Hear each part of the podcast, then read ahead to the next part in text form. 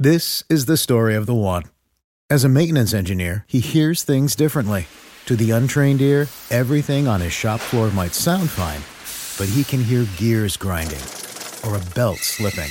So he steps in to fix the problem at hand before it gets out of hand. And he knows Grainger's got the right product he needs to get the job done, which is music to his ears. Call, clickgrainger.com, or just stop by. Grainger, for the ones who get it done. When you need mealtime inspiration, it's worth shopping Kroger, where you'll find over 30,000 mouthwatering choices that excite your inner foodie. And no matter what tasty choice you make, you'll enjoy our everyday low prices, plus extra ways to save, like digital coupons worth over $600 each week. You can also save up to $1 off per gallon at the pump with fuel points. More savings and more inspiring flavors make shopping Kroger worth it every time. Kroger, fresh for everyone. Fuel restrictions apply.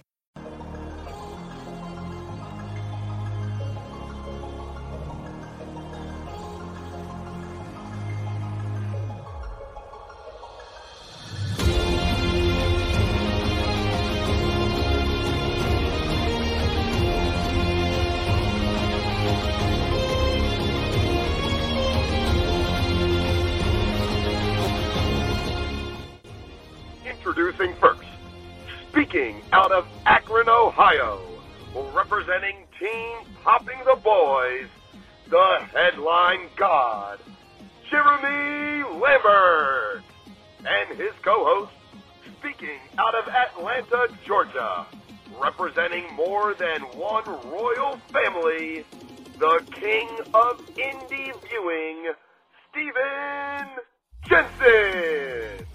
And this is the Spotlight on Fightful. Hello, welcome everyone to the Spotlight here on Fightful.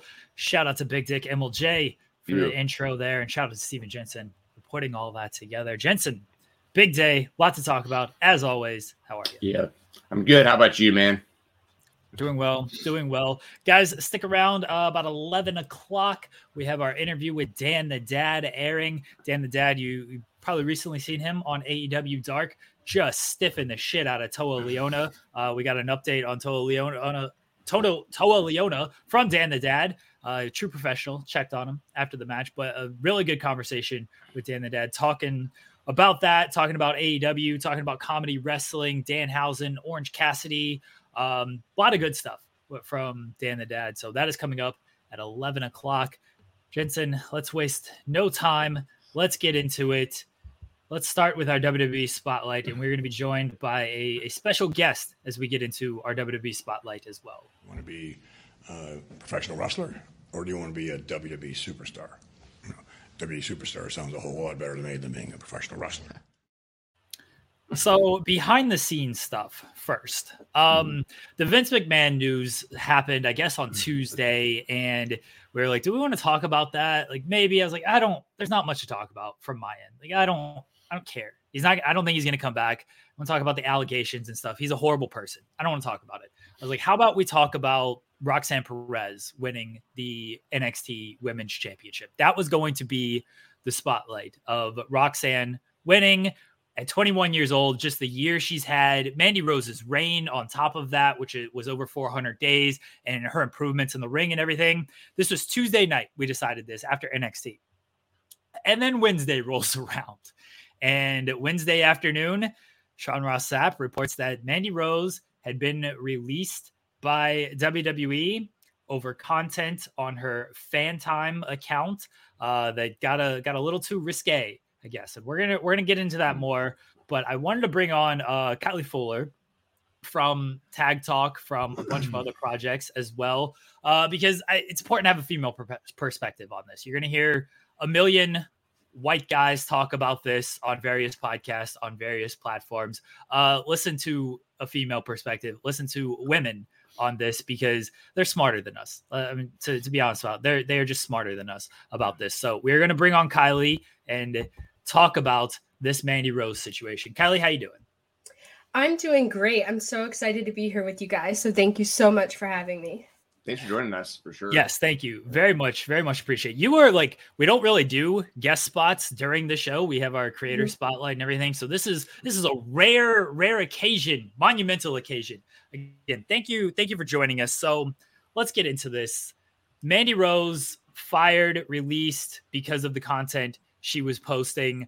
Um, OnlyFans has become a big platform over the the past few years and everything. WWE has heavily pushed her sexualization uh, on NXT television. They we see the way she dresses. We've heard Athena Ember Moon talk about like we want you to be sexy like Mandy Rose. Uh, we've seen the commercials and everything where they've really pushed this stuff. She's out there making her own money with this on her her fan time and then she gets released for it. Just general thoughts to start with it and then we'll get into kind of a, a bigger discussion about the release. Go ahead Callie.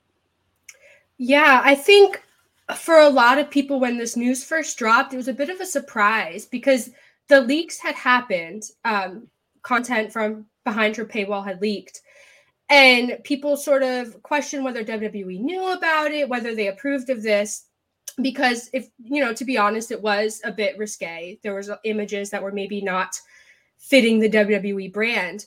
Um, but the firing came as a surprise to me a firing and not a suspension or something along those lines because she dropped the title and as she's walking out she's waving blowing kisses there's thank you mandy chance um, which a lot of people assumed was because of a call up so the firing was very sudden to me and I think when you place it in the context of other things that are happening in WWE, like Sasha Banks contract negotiations, all these other issues, I think, you know, WWE has a women problem. They have an issue when it comes to handling these women's issues. Jensen, when you heard that she was getting released, what, what were your thoughts and, and the reasoning that she was getting released? I mean, I was definitely surprised. I mean, she was like the NXT Women's Champion for a long time. Uh, obviously, I'm a big fan of Roxy. Like from her days in the Indies. So it was like really cool moment to see her win that title. Um, and I had no idea. I mean, we had a good idea that Roxy was going to win that night just mm-hmm. because, mm-hmm. like, you know, like kind of, the kind of rumors were kind of floated out there, but I don't think anybody knew that Mandy was going to be leaving right after. Um, I'll say this: this this is and this is where I have to be kind of like I gotta wait a little bit to know a little bit more about everything. I feel like mainly because I you know I followed the UFC very closely and I tweeted this yesterday as well. But like Paige VanZant, when she was in the UFC, she was making more money on just sponsored Instagram posts, not even like OnlyFans or anything like premium, just straight up Instagram, uh, sponsored Instagram posts. She was making more than she was in the UFC. And I remember her being really vocal about that at the time because she was basically saying, like she the big difference obviously is that Paige didn't get fired from the UFC, but she did let her contract run up, and her reasons was I don't want to resign because like I make more money on on Instagram than I do to fight. So like I'm gonna I'm gonna be a free agent. I don't really need the UFC to to control me anymore. I can just do this on my own.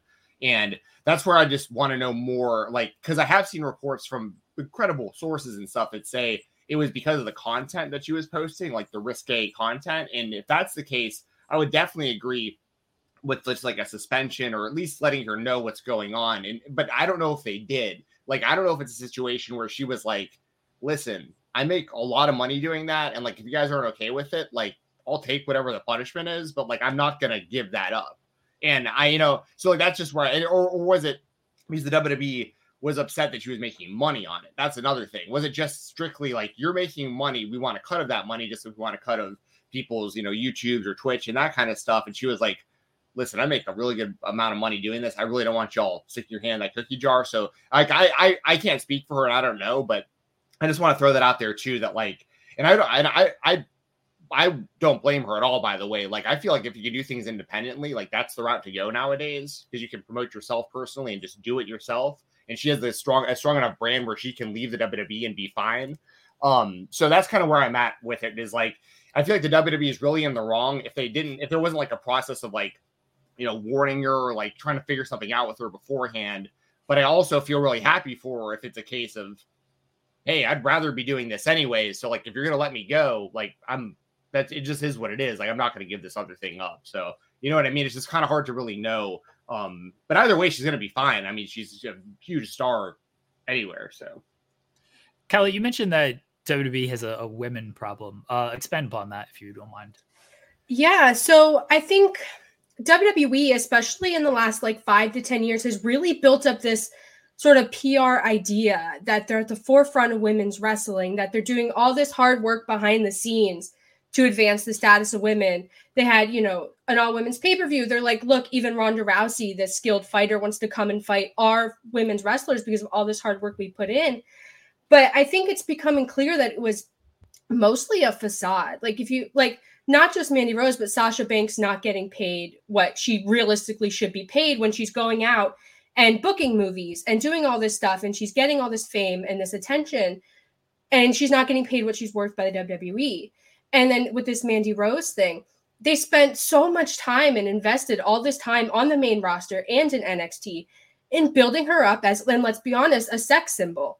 That she's this beautiful woman who's, you know, she's a wrestler, she's a great talent, she, you know, she's a champion, whatever. But at its core, it's like she's the sex symbol and she has a faction of beautiful women around her. And that's that is what it is. And she was very successful at it. But then Mandy Rose goes and capitalizes on that. And all of a sudden, you know, her body can be monetized and profited on by WWE, but she can't do that. And I understand morality clauses and contracts, and I don't know what her contract looks like. I don't know anything about, you know, she has a main roster deal. That's all I know. But I do think WWE, when it comes to these women's issues and when it comes to negotiating with, you know, female talent in general, there's like a clear divide between what men at the top of the men's division, you know, Brock, Roman, those guys can do compared to what, you know, a Sasha Banks or a Mandy Rose or Charlotte Flair can do. And so I think that's a big issue, despite the fact that they've put forward this like feminist image for so long. So we've seen in the past plenty of leaked images from mm-hmm. from wrestlers over the years. No one has gotten fired from it or anything like that. Mandy, her images were linked. They were leaked. They were they were behind the paywall. The content, I've not seen anything. I've heard some of the stuff. Uh, it was very risque. She was obviously making money off of this. How much do you think this is of okay, the content was too much versus you were making money off of this content and we want maybe we want a cut of this money. What do you think, Kylie?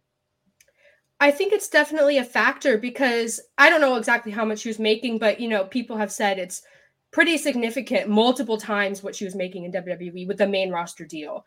Um, so I think WWE, because she's profiting off this image that they think that they've crafted for her, they definitely would want a cut of that. Um, and I, you know, there's, you know, bring up contracts and sponsors and all this sort of stuff, but it's behind a paywall and any person who's under 18 who is going to hunt for those images is going to have access to you know a wealth of you know free images and videos that are on the internet and she you know she wasn't posting about it all that publicly. She was asking people not to post about it. Don't leak her images which is something sex workers deal with all the time their images getting leaked. Um, so she was very smart and responsible about it. And she was doing it because to me that says she's aware that there is a potential issue here. Uh, and she was making a lot of money because you know she's a beautiful woman. And i haven't seen anything of what she's doing but you know she built a strong community and i think wwe to them that is her capitalizing on something that they built and of course they're going to want a share of that you know independent contractor versus employee debates aside they're going to want a share of that and i think when it comes to other people's leaked images uh, and videos that have happened in the past there's a little bit of a difference because she's profiting from it. Um, but they were still leaked without her permission. It's behind a paywall. She's trusting people who are buying her stuff to keep it to themselves. So there is that trust there between, you know, a sex worker and, you know, a client, a customer that there is in like a relationship. So it's just a messed up situation. And if her images hadn't been leaked, I don't know if Mandy Rose gets fired this week. Jensen, what do you think about the the content portion versus okay, you're making money off of this content? I think I think it's both. I think it's both a factor. You know, it's it's hard to really say what what's on to become well. It's tough. It's tough to know because like the WWE, they have like there's been plenty of times where they put like you know women from their their company and Playboy and stuff like that over the years, and you know like and I know that their image is different now, being PG and all, but like I don't. It, it's just to be completely honest, though, I feel like it probably has a lot more to do with the money than the actual content. That's just how I. That's just how I personally feel. Like whether it's like they wanted a cut of it, or they just didn't like how much he was making, or she liked how much he was making and didn't want to give it up. Like whether I think it just all came down to it was a successful business venture for her, and it was completely independent and her own thing. And I don't think the WWE wants their their talent in those kind of mm. positions while they're under their contracts. And like, and that's a whole other thing. Like Kylie mentioned, you know, I don't want to go down the whole rabbit hole of like, you know, independent contractors versus employees and all that stuff because like you know it's that, that conversation has existed my entire life in both mixed martial arts and professional wrestling. I don't think anyone's going to unionize in my lifetime. I think it's sad. I hope that they would for the sake of the wrestlers but like um where we're at right now i just think that's what it is. The wwe i get the wwe's point of view from a perspective where like they feel like they're building these people's brands and then they're then these people are taking what the wwe built and then they're doing it on their own and profiting on it. But at the same time, like you could say that about any company ever, and like not everyone's as like malicious about it. It feels like like I like I could get really good at like my day job, you know, like just being a customer service person. And like that doesn't mean I have to stay with my company forever. If another company hears that I do good work, you know, like you're I'm it's my decision to go somewhere else, or I could start my own, you know, it is so it's one of those things where WWE forever they've had like a really tight leash on like all their all their talent and like i just feel like this is kind of another example of that of like i just I, once again the, the content is what makes it murky because like i get the wwe's image they're trying to put out there but once again paywalled content she's not promoting it like really through any wwe like channel or anything like that and I once again, I really think it comes down to like she was making a lot of money doing it, and whether it was the WWE wanting eh, that to end or to get a piece of it, or she didn't want it to end and she prioritized that over it. Either way, I think the money was probably the biggest factor. Uh, Chi-Town Spurs says, I understand the corporate sponsorship is in play, but they literally had her pose naked with the WWE titles on the show. The optics of Sure. this are terrible. Mm-hmm. Yeah, so that's uh, very fair. A couple things is there have been rumors, innuendo, what uh, whatever's been out there about the the corporate sponsorships. Uh, Mattel has been mentioned of, hey, you know, they weren't happy with it. We don't know what's in the contracts of you can do this, but you can't do this. We also don't fully know if she was warned about this of like, hey, you got to stop doing this kind of stuff. Again, there are the the rumors out there of yes, she was warned, but how much do you do you put into this? Are people just is this from the WWE side? What is Mandy's side? She, the only thing she's really said is uh, she posted this on her on her site is like the page is staying up. Um, Kylie, your thoughts on just the optics of this, and if she was warned, wasn't warned, and then the the corporate sponsors being a factor in this as well. Yeah, so I don't know uh, if she was warned or not. You know, there's people saying, like, uh, I listened to Wrestling Observer this morning. They're saying that Mandy was taken by surprise by hearing that she was dropping the title and was leaving this week. Um, so maybe she was warned, maybe she wasn't. I don't know. But it does present sort of a bad image for the WWE that they're using her sexuality and profiting off of her body in this way and that they have complete control over how she looks on TV, how she prevents uh, presents herself, the things that she says, the things that she does. But she can't do that in the same way. And you know, I don't again, I don't know what her contract says. WWE, you know, they're with, within their right to say this doesn't represent our brand well. But you have to work with her because if you're not going to pay her what she's worth, you know, WWE revenue to talent contracts, the ratio there is disgusting.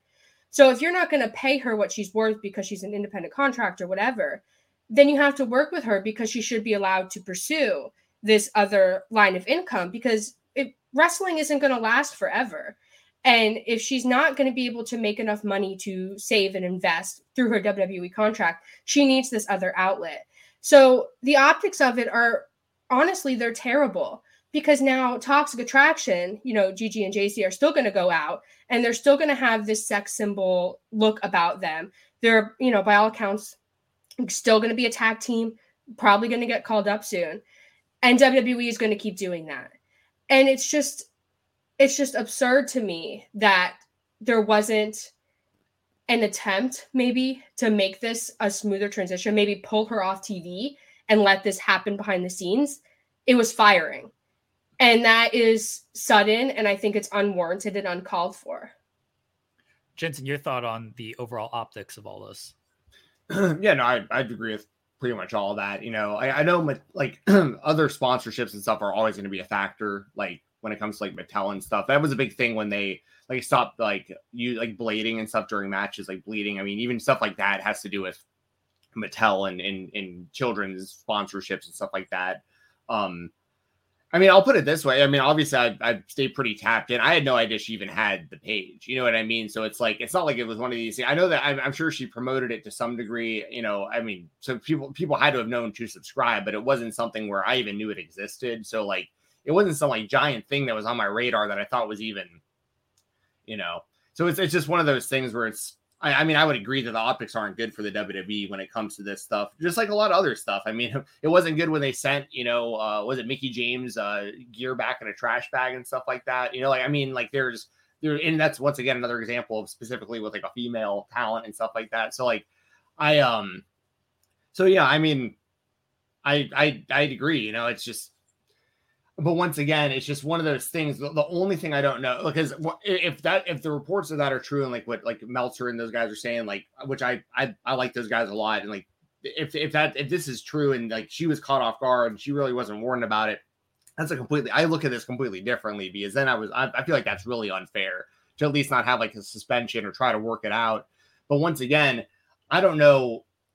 I don't know if Mandy's like totally happy with this. You know what I mean? I really don't. I mean, like she might be it's just because it's like someone in the chat earlier said like she thought they thought she made like a million dollars a year. I would I would doubt it's anything like that. She I, I don't know how much she was making. I'm pretty sure from what I've read, she was still like making main roster money despite like, being in NXT. So I I think she still had like her, her main roster money. I don't know if she's making a million a year though. Right, and I, some of the numbers I saw like kind of being thrown out there about her her um her premium site was like they were they were let's put it this way they were higher i would if those numbers are even close to true i would definitely believe she was making more money doing that than her wwe contract. So like that's just where i'm at with it you know like i i think that i think if there if if it's a situation of wwe just not liking what she was doing giving her no heads up firing her and then like that's that's that like see ya like bad luck or whatever that's how they feel about it then that's I don't like that, obviously. Um, but but I do like it if like she got out, like because I, I think there more there are more wrestlers that should have that kind of mindset, honestly, that are like, I don't really need like the corporate, you know, like I, I think it's kind of cool doing it on your own, like if you're able to. So like, you know, but at the same time, I you know I don't think she should have been fired over this if there was a way they could have worked it out, you know. So just it's it's a it's a it's a weird, it's a very strange scenario. Um, so I think if they if they talked to her and they asked her, you can do this, or told her you can do this, don't do this, and then she kind of kept pushing it and kept because obviously she has control over what does go on the site. And if they did have a discussion with her of, hey, don't post this, she had no control over the leaks, but she does have control over what is actually posted. Um, I said, Hey, don't post this kind of stuff. This one's a little, and then she kept doing it. Then that's a different discussion. We don't know what these conversations were behind mm-hmm. the scenes. I'm not going to speculate on what the conversations were behind the scenes. The fact that it's been reported that she was caught off guard makes me believe that maybe there wasn't these conversations. But again, we don't we don't know. This could just be they're hearing it from the WWE side. We've not heard anything from the Mandy Rose side, and vice versa. Uh, Kylie, before I let you go, just final, final closing thoughts on kind of this whole situation. Yeah, I think um, there's definitely WWE needs with the you know the change of management, the change of guard, so to speak. There needs to be a bigger attempt to for ge- just for gender equity because the Mandy Rose situation, the Sasha Banks situation, all these issues that are happening. I think WWE is just dropping the ball entirely when it comes to letting their talent pursue these other avenues of income and things and working with them on that. Like I'm not saying that the content that Mandy had posted. I haven't seen it, but people had said it was, you know, a little too far. WWE, you know, they're, they're well within their rights to say this is too far. But firing instead of, you know, pulling her from TV and having, you know, a discussion with her agent or whoever it might be and working something out, I think that's sort of that's just a, a big mistake on their part. I think there's money in Mandy Rose, especially coming out of NXT and going back to the main roster. I think there's money there. And I think it's unfair to her for um, because she's done great work in NXT, I think. You know, I'm not her biggest fan, but I think she's improved a lot. And I think she's only doing, you know, this, you know, sex work and things like that in a way that's, you know, profiting from this image that she has. And, you know, good for her for doing that. I don't know how much money she's making, but if she's making more than she is in WWE, good for her because she deserves it.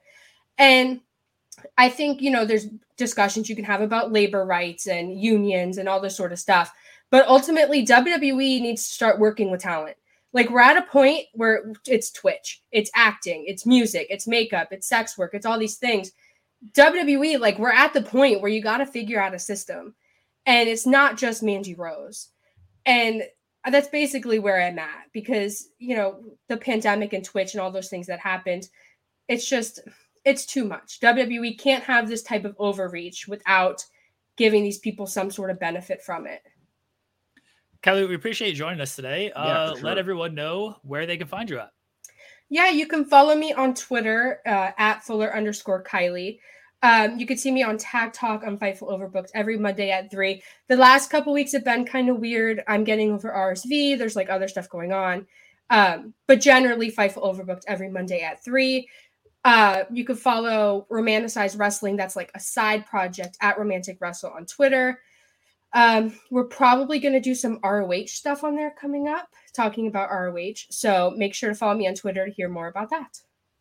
Thank you again, Kylie. Really appreciate it, guys. Support Kylie, uh, support Kylie and Haley. We we use their if you've watch Fightful Overbooked. The Tag Talk background is my favorite background, and we use it every week on FMC. Uh, I do miss Tag Talk. I know things have been going on, but you girls are welcome to do whatever you want, whenever you want on that channel. Uh, I appreciate all the hard work you guys do for for Fightful Overbooked. So, Kylie, thank you again for joining us today. Thank you guys so much for having me. Booter off screen now. no, that was great. That was that was. I'm really glad we had her on for that. Oh, Ky- Kylie is great. We're, we're gonna have to get uh, Kylie and Haley on as the, the creators portion of the spotlight here here uh, in the next month or so because I know we're, sure. we're getting booked up. Jensen's booking all these big time guests for us, so we gotta uh, gotta find some find some time for other people. Yeah. But yeah, Ky- Kylie and Haley, go follow them. Fightful Overbooked Tag Talk 3 p.m. on Monday. All right, Jensen. The other WWE spotlight is Kylie Rae another Kylie. Kylie Rae making her WWE debut. She was on main event uh, this week. It's airing today. Uh, it's on Hulu Plus. Uh, she is going under the name Brianna Ray. She had a tryout, I think last week, maybe two weeks ago. Uh, uh, there was some independent talent at, at the tryout. Kylie Rae was one of them. Vincent Dutch and Casey Navarro were others that were mentioned. Uh, but yeah, Kylie Rae seems like I don't feel like they're putting her on main event if she's not signed or very close to being signed. But Kylie Rae seems like getting a shot in WWE. Yeah, good for her. You know, uh, uh, been super talented for a long time. Uh, the big question mark was always just kind of like, you know, I mean, the obvious, right? Like, like when when AEW started up, it looked like she was going to be a really big part of that women's division, and uh, you know, she was she was shortly gone, and then you know, in Impact, she was supposed to come in. I believe it was Slammiversary a couple years ago um, and didn't come to the event. And so that that's the only thing that I think has ever quote unquote held her back because she's she's been in big time positions throughout her career. She's been a consistent like main event level indie talent for a long time.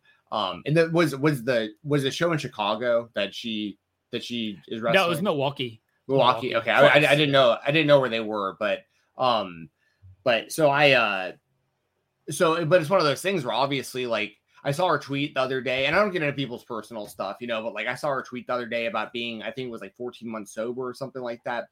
So, like, you know what I mean? Like, I think she's probably in a really good place, it sounds like, and she's probably always wanted to work for the WWE as most, you know, wrestlers around our age, you know, grew up on it and they've always wanted to be a part of it. And like, so I, I hope, I hope it works out for her because she's, she's super talented. And, and, and once again, I think, I think her, uh, the level of like fame that she could potentially get in the WWE is is very like she has she has a lot of untapped potential because like she can literally be thrown right in there with like your Bayley's, your your uh Bianca's, your Charlotte's. I mean, like she has that level of talent where she could wrestle the top tier Asuka and, and Kairi and all of them. Like, I mean, there's there's great stuff for her right there waiting.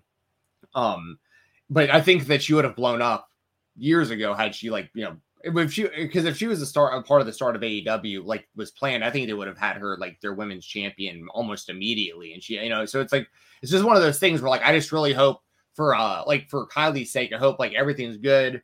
Um, I hope like that this is what she wants to do. I hope that it's successful for her because like she she um she has a very um a very strong fan base too, Kylie Rae. Like she's one of the most beloved wrestlers on the indies over the last you know handful of years. So like i um so yeah i guess that's kind of a really long roundabout way of saying like i'm very happy for her and i hope this is what she wants to do and i hope it works out really well for her. That, that's where i'm at on this as well. Kylie rae's always had the the talent uh, that that's never really been questioned. And yeah, when she signed with AEW, it looked like she was going to be one of the faces of that division. And then everything happened. She wanted out of her, her, contract. We actually don't fully know what happened. We probably never will. But she she got out of her contract. Uh, Tony Khan released her on her request. She went to Impact. Looked like she was going to do big things there, and then didn't show up for the knockout title match that that she was scheduled for. Uh, she's been very open about uh, her sobriety. She, I think, she just posted that she's been 14 months sober now, so she's been very open and honest about her her past substance issues. Um, I hope she is just doing well, and like you said, this is what she wants out of everything. Um, because there were, you know, there were talks of like the the pressure of AEW and Impact. Now she's in WWE. How do you handle like this kind of pressure and everything? It seems like she's at a much better place in her life than she was at the time when she was, you know, doing AEW stuff and even Impact stuff. Um, so I, I hope she's good. That, that's the most important thing here is she's good, she's happy, and this is what she wants. The future is a hefty responsibility and not one that we take lightly. But then taking things lightly has never been what Hefty is about. That's why we've created the Hefty Renew program that turns hard to recycle plastics into valuable resources like park benches and building materials. To participate, simply fill up an orange Hefty Renew bag with accepted items, tie it up, and drop it in with your regular recycling. That's it. It's that easy. It's time to rethink recycling with Renew. Particular valued resources may vary by geography. More info available at heftyrenew.com. This is the story of the one. As head of maintenance at a concert hall, he knows the show must always go on. That's why he works behind the scenes, ensuring every light is working, the HVAC is humming, and his facility shines. With Grainger's supplies and solutions for every challenge he faces, plus 24 7 customer support, his venue never misses a beat. Call clickgrainger.com or just stop by. Grainger, for the ones who get it done. To do because she's a big addition to the division. She's TV ready. She has a very well defined character. She understands that character. Uh, the audience really connects with that character. She can she's a great wrestler. So it's it's a big boost for the division. Uh, I don't know if she's gonna just go to NXT for a little while. I don't know if she's gonna go fully to the main roster. But regardless, I'm happy for Kylie Rae. Always like Kylie Rae, and you know if she's happy and she's doing well, then great. So it seems like it's a win-win for everybody. Yeah, completely agree. Very happy for. I mean, Brianna Ray is a pretty good name. You know what I mean? Like that's I could I could roll with Brianna Ray. Like I I think that sounds fine. Um, maybe it was just a one time thing and they call her Kylie Rae if like she's gonna be there going forward and stuff. Because I saw people saying that too, like Brianna Ray, just call her Kylie Rae. And I'm like, listen, it's a win that she's just there. You know what I mean? Like yeah. don't don't get caught up on the name.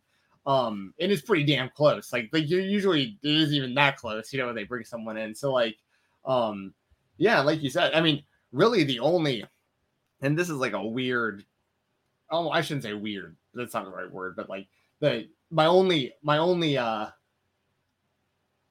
what's the right word I'm looking for? It's like uh it's like it's bittersweet almost because like the one thing that WWE really doesn't do that she's really, really, really, really good at is she wrestles everyone of every gender on the indies. And WWE doesn't do like the men versus women and stuff. And like if she was in Impact, she could be like wrestling Josh Alexander for like the world championship. You know what I mean? She'd be wrestling Speedball Mike Bailey as well. And then you've also got like Masha Slamovich and Jordynne Grace, and like you know in AEW they don't really do that. Yeah, so like I, that's the one thing I'm gonna miss is like I think Holly Ray she tears it up against the men on the indies as well as the women, of course. Um, and the non non-binary wrestlers, you know, we don't discriminate here. So it's one of those things where it's like I am gonna miss that because like I did, you know, Kyle, Kyle, it's fun to watch Kylie mix it up with the dudes on the indies too, and she won't really be able to do that in WWE, but but she will have. I'll say this a thousand times, you know, like if you if you look at just the one um just the one brand of like Impact Wrestling. I think that they have the best overall talent of women, like the best talent pool of like just one brand, one show. But if you look at like WWE's overall landscape of all of their brands, they have the best collection of, of high level female talent, in my opinion. So like that is a great place for for Kylie Rae to be because we like we said, Charlotte and Bianca, and if Sasha you know ever came back, and you know Bayley and and I mean Asuka, and I mean once again it's just you're she's she's got a whole a whole new uh it's like a whole new like lease on life like it's a whole it's a whole new she's got so many people she can wrestle now um and yeah so once again i like we both said we just we both hope she's just in a good place mentally physically like in that this is what she wants to do it obviously is a grind i mean like in wwe you're going to work more than any other company um the pressure is probably going to be higher than any other company too but like you know but if she's like she feels like she's ready to handle it, good. Like hell yeah. Like let's see it. Like I, I want to see Kylie Rae be successful. It's been it's been overdue. You know what I mean? Like it's it's been a it's been a long time coming for the world to really know about Kylie Rae. So like this is uh I once again I can't say I can't stress enough. I just really hope it works out for her.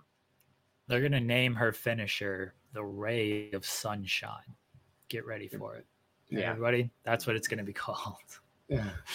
Uh, I think I think she's going to end up in NXT uh, to circle back to where she might go. I, I think she's going to end up yeah. in, in NXT, uh, which will which will be good. They they're, they're fe- they have the female talent. They've always had the female talent until they released all their female talent. But now more than ever, they have the female talent.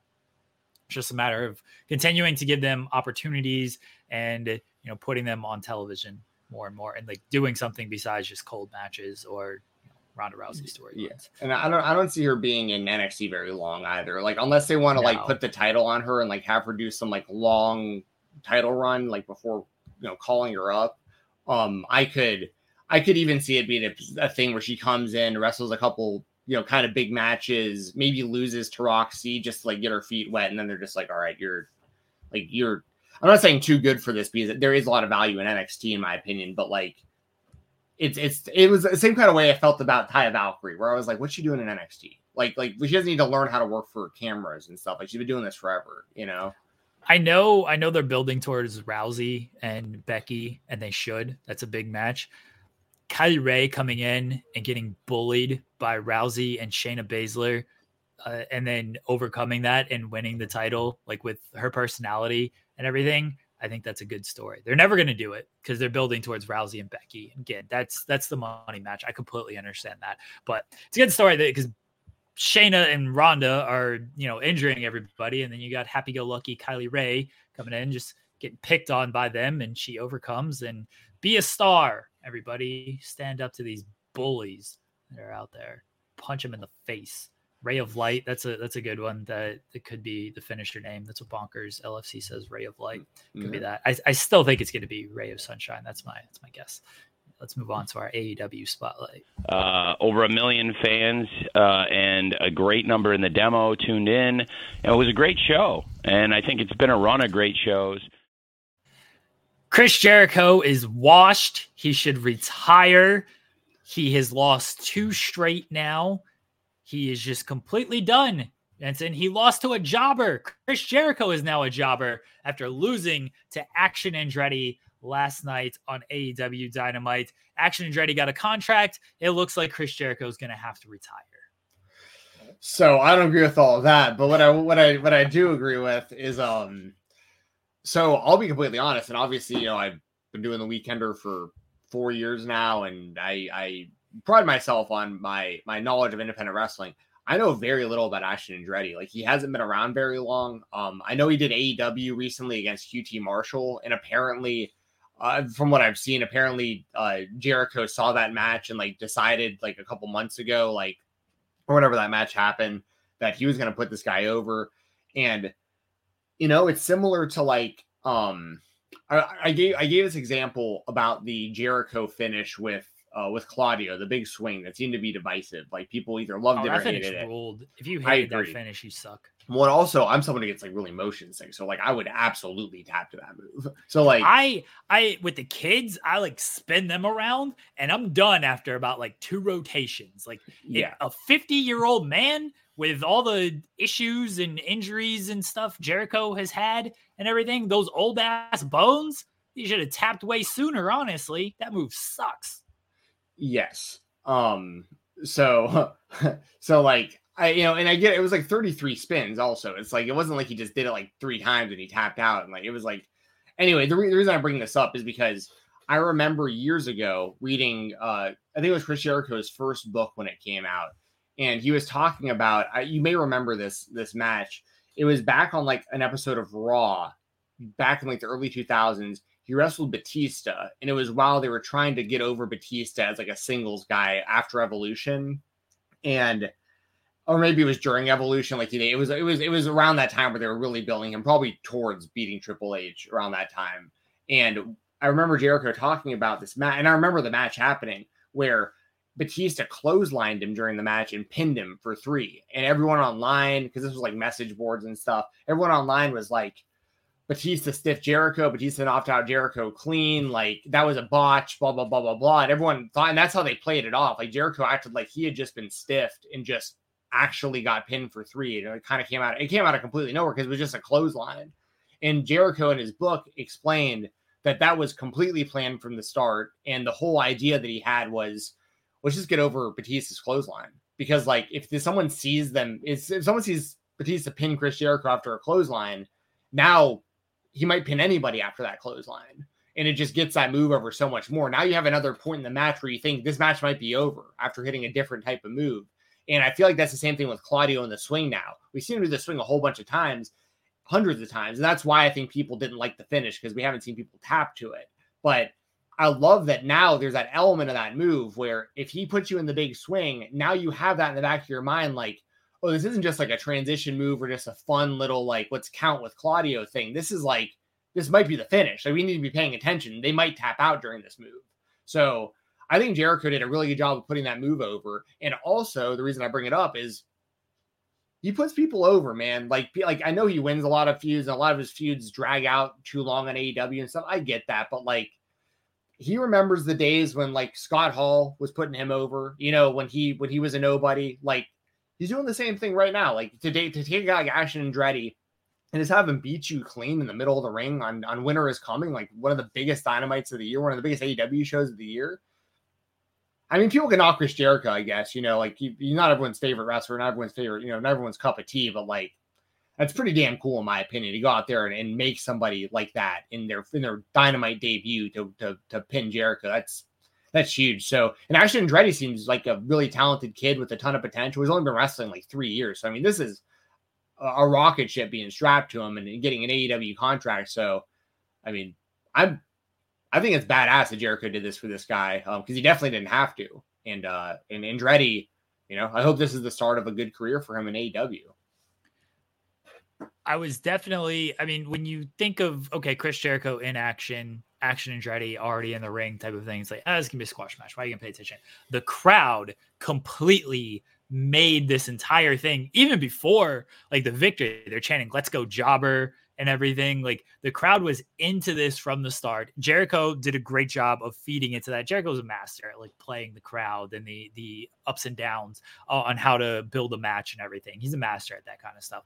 Um, and yeah, when he hit the standing shooting star and pinned him, was like, wait a second, huh? Like what? Yeah. What did happen? What did that happen? And that's a move um, we see often. A standing shooting star is pretty common yeah. nowadays. So it wasn't anything like spectacular, you know? Yeah, exactly. Um, I the thing with this now is what happens moving forward. Because on this night, last night, Winter's coming. Action Andretti looked like one of the biggest stars in the company. Like, really looked like one of the biggest stars in the company. What do you do with him now moving forward? Because he just beat Chris Jericho. He can't just go on and just have like, you know, a match against somebody and, and, lose. Like he lost the match against QT Marshall, but people were impressed by him, and apparently Jericho was so impressed that he's like, "I'm going to put this kid over." Uh, but he can't just like do matches and lose to people now because you've got him a victory over Chris Jericho. I also don't think he can just like be off television for five weeks because sometimes they like to do that as they cycle guys in and out and stuff. Like this has got to lead to something.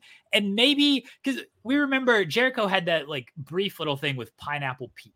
Remember that Shug Mhm. D? Shug D, yeah. Yeah, and like they they had a match and stuff, and, and Pineapple Pete didn't beat Chris Jericho, but it was a little program, and it just it went nowhere after that. I mean, Jericho beat him in a minute. Again, it was nothing. It wasn't beating Chris Jericho like Action and Andretti.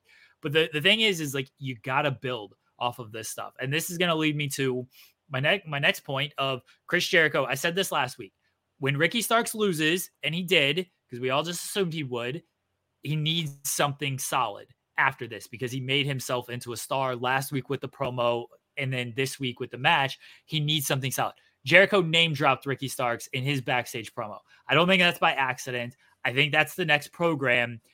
And now, like, where do we go with all of that? Because Chris Jericho's now coming off a loss. Uh, Ricky's coming off a loss. So it's fine. Jericho's got the cachet where he can lose, and it's fine.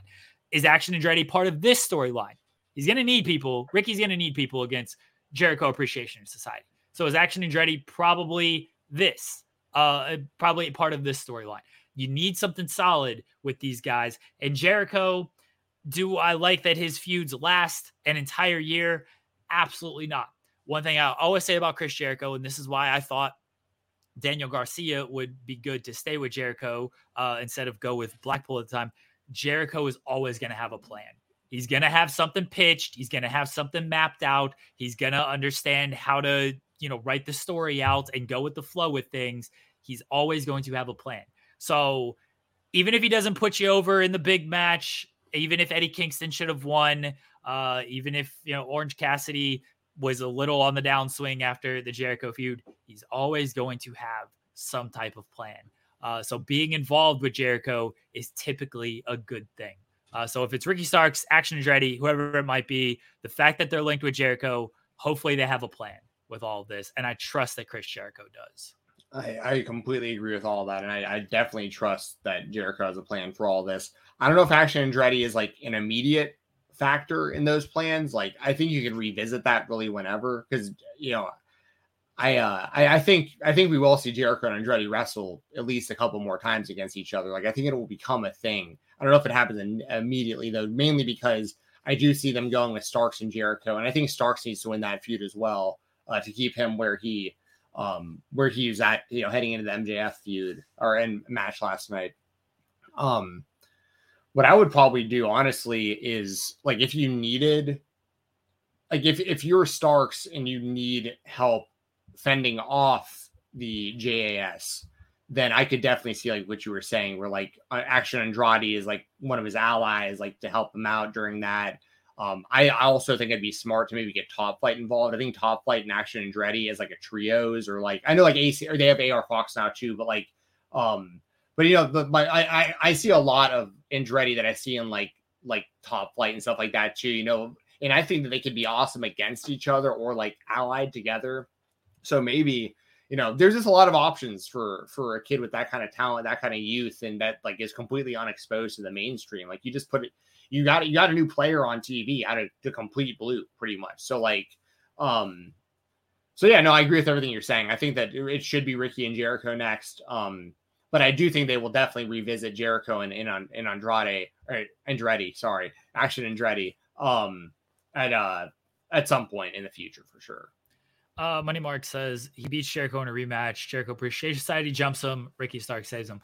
I don't know if I would uh, have Jericho lose again, but he can beat Jake Hager in a match. Like whatever. Jake Hager. Jake Hager is good base. He'll he'll throw him around a little bit. That'll be a nice little match. I, Hager's more. Seems like they'll do more like slip on a banana peel kind of victory instead of like straight clean win like it was with Jericho. But he can beat Jake Hager in a match and then do that same angle. I'm not having Chris Jericho lose twice to Action Andretti. I mean, that would be great for him, but you can you don't want Jericho to lose so so much. He's got cachet, but you want these wins to like mean something. And that's why last night did mean something because before the Claudio match, he was beating everybody. Okay, he lost to Claudio, fine, but he was beating everybody. You can't have him lose, lose, lose, uh, and then it's still it's diminishing returns at that point. You got to have them pick up a victory or two in, in some aspect. And I think maybe like tag matches will will be good for that. So we'll see. Uh, again, Jericho, what what say what you want about him. The man has a plan when it comes to the wrestling, and typically he he does he does good work in the ring, and he understands how this stuff works, and he's willing to give these young guys some shine. So good on Chris Jericho. Yeah. My AW spotlight, Steven Jensen, is Hangman Page. He was backstage, uh, continuing the feud with Jon Moxley, still not cleared. And he talks about his concussion. And he said, Yeah, like you knocked me out. I was laying there for a minute Was in the ambulance and I started to come around. They asked me questions like, Who'd you wrestle? Where you at? What's the date? And then I opened my phone screen. I saw my son. I said, What's your son's name? I couldn't remember my son's name. And look, if you're looking for reasoning, I we've not talked about this. What I feel is stupid discourse of was Hangman Page going after Jon Moxley? Mm, like, right. what are we talking about? What do you mean why? It's dumb. Really, have a reasoning. If a man hits you so hard that you don't remember your son's name, that's gonna piss you off. It's like, oh, well, they hit this person with a legal hold in a wrestling match. Why he lost? Why is he so mad? I don't know. Why is Ruby Soho so mad? Her nose got broken in a wrestling match. Like, people are mad when they get hit hard with this shit, right? Like it, it sticks with them. And if a man hits you so hard that you don't remember your son's name, it's gonna stick with that person, and they're probably gonna be a little bit pissed off about it. Hangman Page is great he's been a great promo. The cowboy shit promo, one of my favorite promos. The the promo with Punk, which got him in a lot of trouble. Great promo. Uh, the the Jon Moxley promo where he talks about showing up to work and how he's nervous and anxious, but he shows up and he's a man and all this stuff. Great promo. Hangman Page is just a real person talking about real life and real emotions. And this is why I think it works with Ricky Starks as well. Like, and that helps the crowd connect with everything.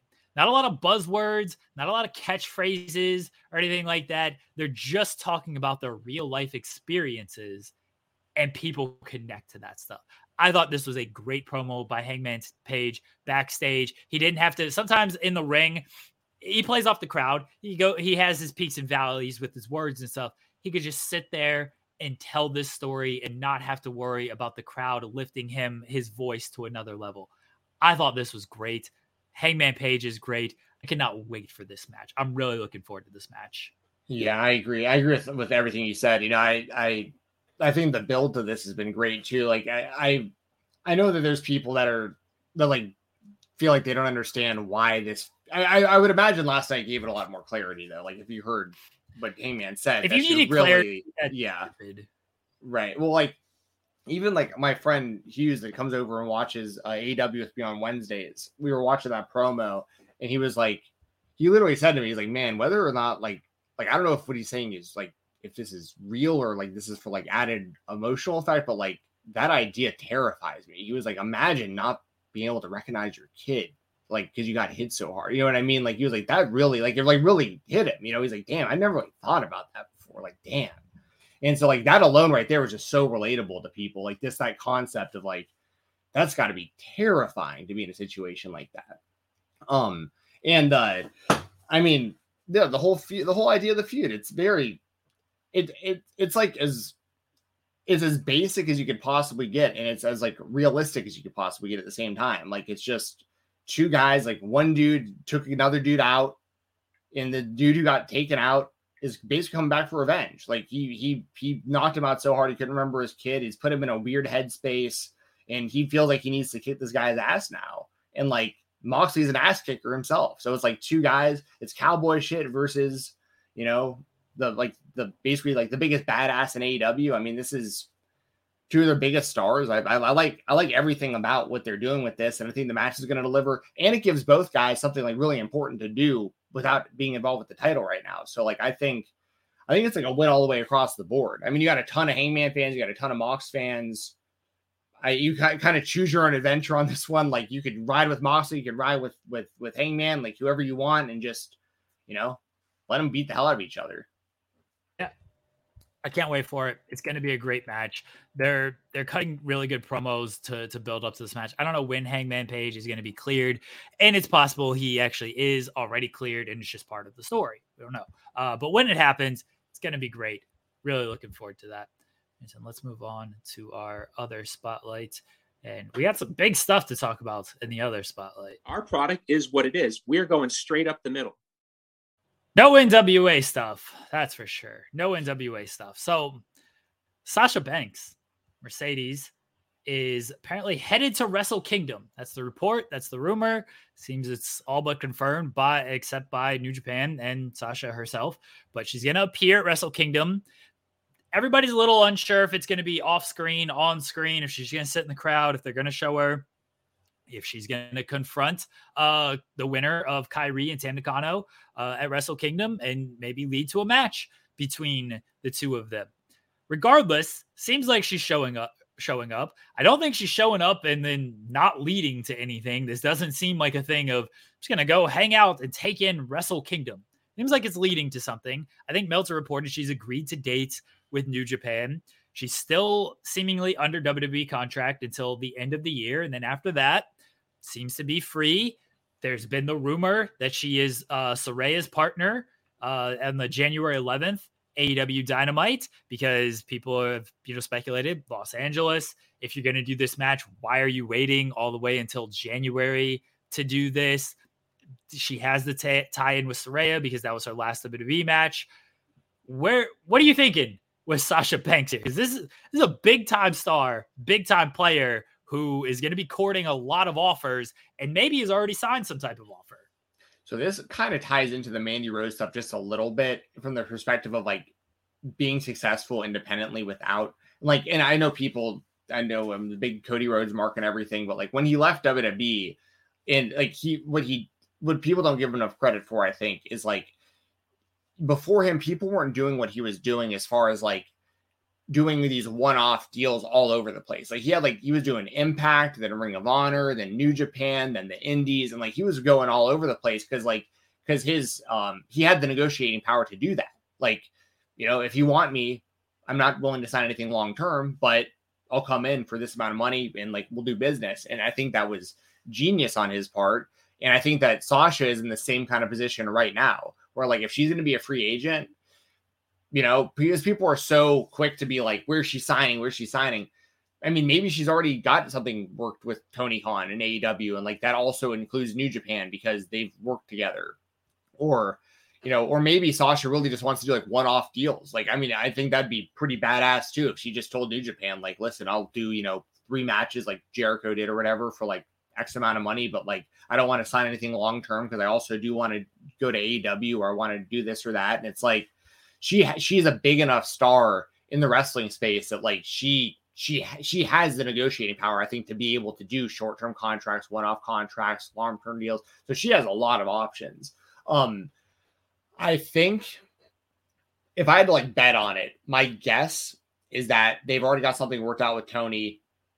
And i think she'll i think it's a bucket list thing. She's always wanted to work new japan. She gets to do some big matches over there and maybe go back and forth occasionally but like I do see her. I, I I'm at least I'm pretty confident. I think she will be the the mystery partner for Paige, and I do think that she'll be in AEW going forward.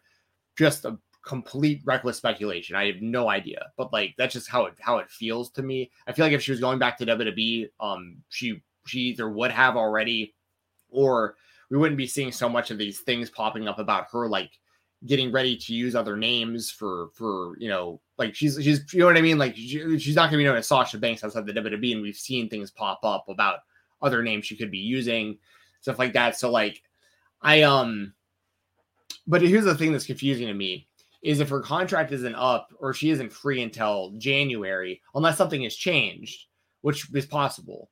Um for all we know, and I'm not saying this happened, and it'd be it'd be pretty surprising, but for all we know, Triple H is just like, listen, I've had a great relationship with Sasha forever. Like, we're just gonna let her out early. Like, what's the point? In because we want her back at some point. Let's just not burn this bridge. You know, like let's just let her do her thing. Um, maybe that's what happened. I, I have no idea. But like, that's where it gets confusing because like if she's under WWE contract, I doubt she's going to want to deal with any kind of legal battle or repercussions of showing up on New Japan if she's not allowed to through her WWE deal. Um, and also it's confusing because I don't think it's I'm not going to say worth it because Sasha's a massive star, but if they're if New Japan is just going to have her come in and like wave to the crowd or something, because they're going to have to pay her a lot of money just to show up, like to begin with. So like, and it, which which rightfully so, like you should, she, but like I feel like my, my whole point is basically I feel like if she's going to be on Wrestle Kingdom, like she should be wrestling and they should be promoting that ahead of time because that's what the that's the return on investment in my opinion is like you give her a lot of money to show up, but you got to tell people she's going to be there because like that's that's how you get all these extra people to buy Wrestle Kingdom before it happens. Now you can also generate a lot of buzz coming out of Wrestle Kingdom, of course, for like uh, New Japan World subscriptions and stuff like that. If Sasha's at the show and it, now it's being said like, oh wow, what's what's Sasha doing here? Like, oh wait, she's here. She's looking at Kairi and Kairi's holding the title and they're looking at each other from the crowd and like, okay, it's being heavily implied we're gonna get Sasha Banks in the future here at New Japan. There's still definitely value in that, of course. But I just feel like there's way more value in it for New Japan if like she's wrestling on the show and they're promoting it ahead of time. But I don't know if that's even like legally possible if she is still in her WWE deal and can't wrestle anywhere else. So it's just the timing is weird that it's happening. Because I guess why well, I shouldn't say it. so. Is she going to be out of her deal by Wrestle Kingdom or no? Because it's January like fourth.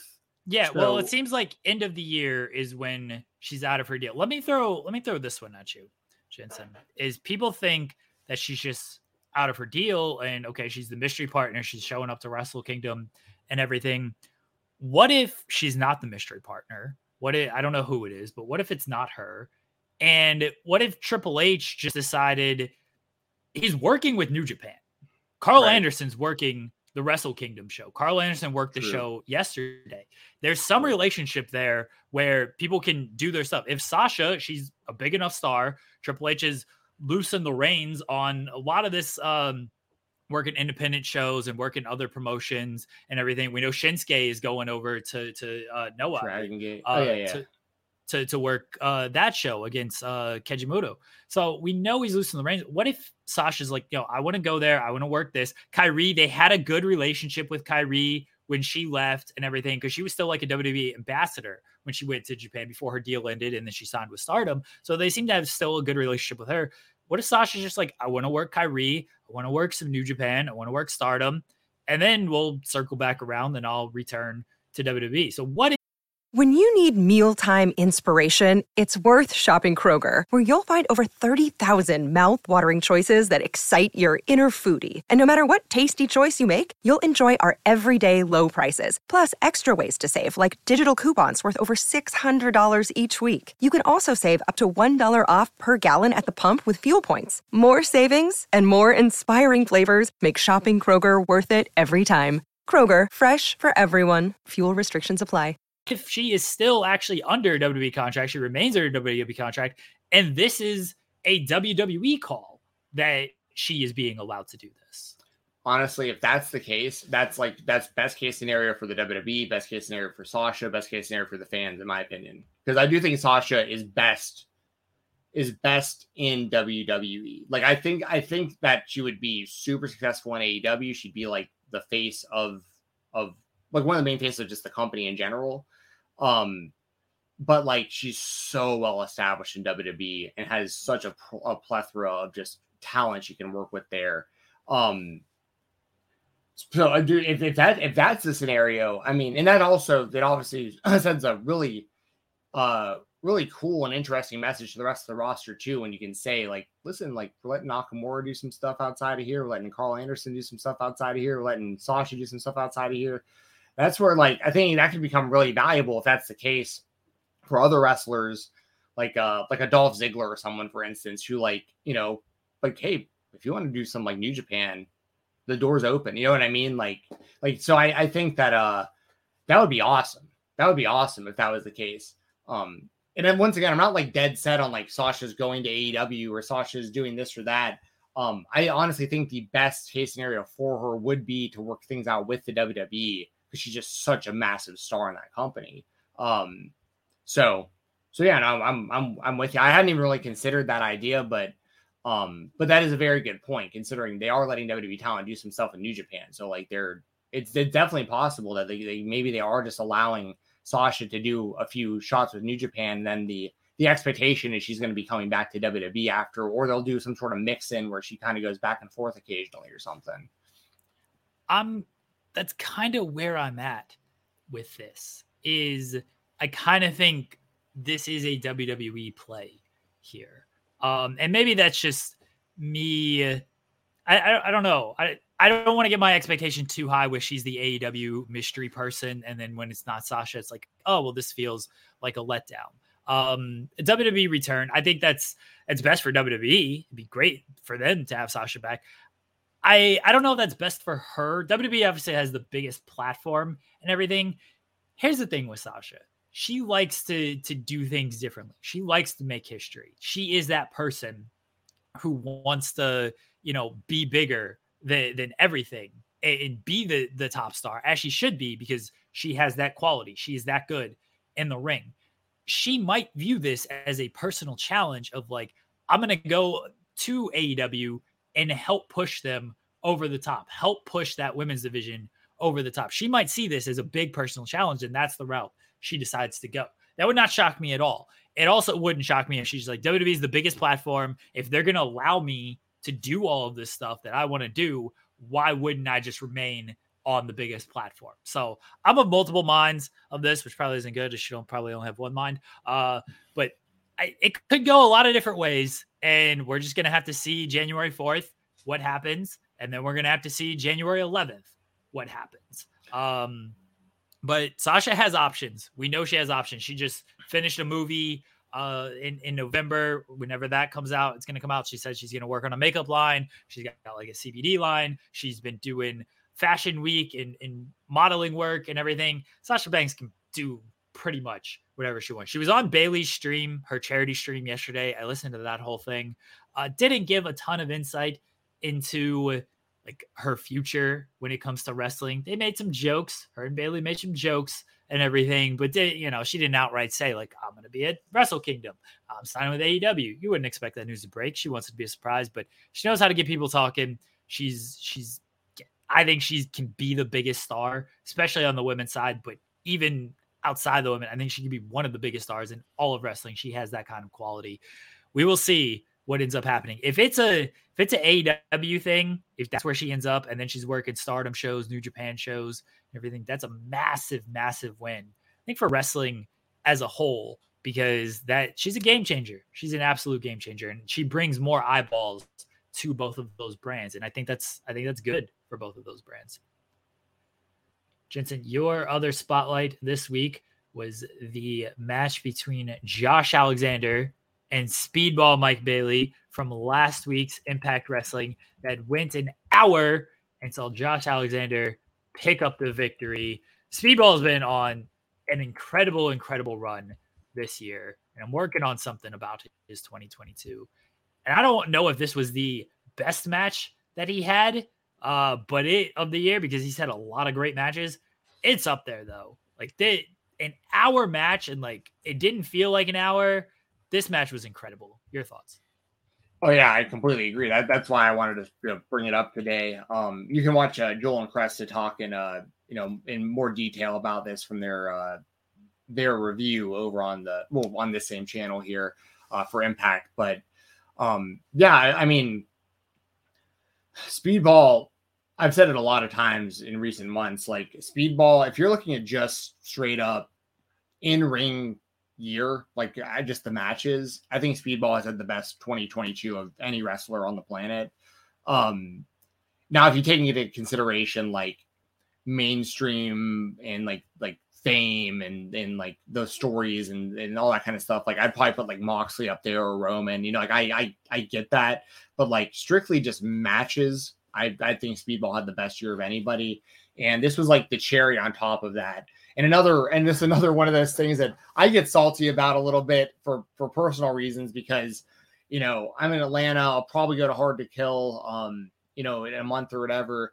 And like that's the kind of stuff I want to see live. Like that's like that's like I want to see Speedball versus versus Josh Alexander. I want to see you know Trey Miguel versus Josh Alexander and Ace Austin and Chris Bey and these guys against Josh Alexander. Like I'm still not interested in Josh Alexander versus Bully Ray. And I think this like proved my point so much this past Thursday where it's like, see, I was like just saying the other week, they should like, why is it why is it Bully Ray and not someone like Speedball in this position? It's like, oh, okay, so at least we got to see Speedball and Josh Alexander go an hour, but like like that should be the standard is like those kind of guys and having those kind of matches with Josh Alexander, not like not Bully Ray. And then, then even like Josh wrestled, you know, Moose, uh, I think on uh on like this next set of tapings, I believe, yeah. um, and stuff like that. So like they're doing a better mix of like impact versus like uh like OG TNA people wrestling him and stuff like that. But like I don't know, that's just really the main reason I wanted to bring it up because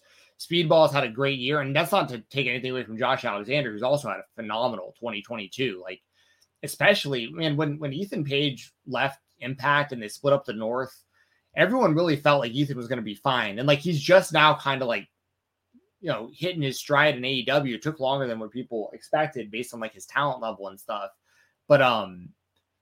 I, you know, the, the big question mark was like, what's to happen to Josh Alexander? Because like we knew he was good, but like Ethan was kind of like the breakout star. It felt like of that group if they were going to do a split, and Ethan if Ethan was to stay, which you know which he didn't. And then it was kind of like, well, what's to happen to Josh? And like the next thing you know, he's the X Division champion, has a great run with that title, is banger after banger after banger. Now he's the world champion, banger after banger after banger. So I want to give credit to both guys. Uh, Josh Alexander and Speedball both had fantastic 2022s, not just in Impact, but all over the Indies, all over the world. Um, and uh, and go out of your way to watch this match from this past Thursday because I mean it was it was a fantastic one hour match and like the ending was great too because like you know I, I I it's cliche how they how so many of these matches come down to like the last few seconds right like they barely get it before the three count but this was like the kind of match where like it worked really really well in my opinion so um so yeah I mean you can't say enough good things about both of those guys just two two two of the best in the world right now in, in the ring so they released the full match on YouTube without the commercials. Oh, did they? Everything. Yeah, cool. Yeah. I didn't know so, that. Hell yeah. So yes, you can you can watch that uh, if you want to watch the the full hour long spectacle without the commercials.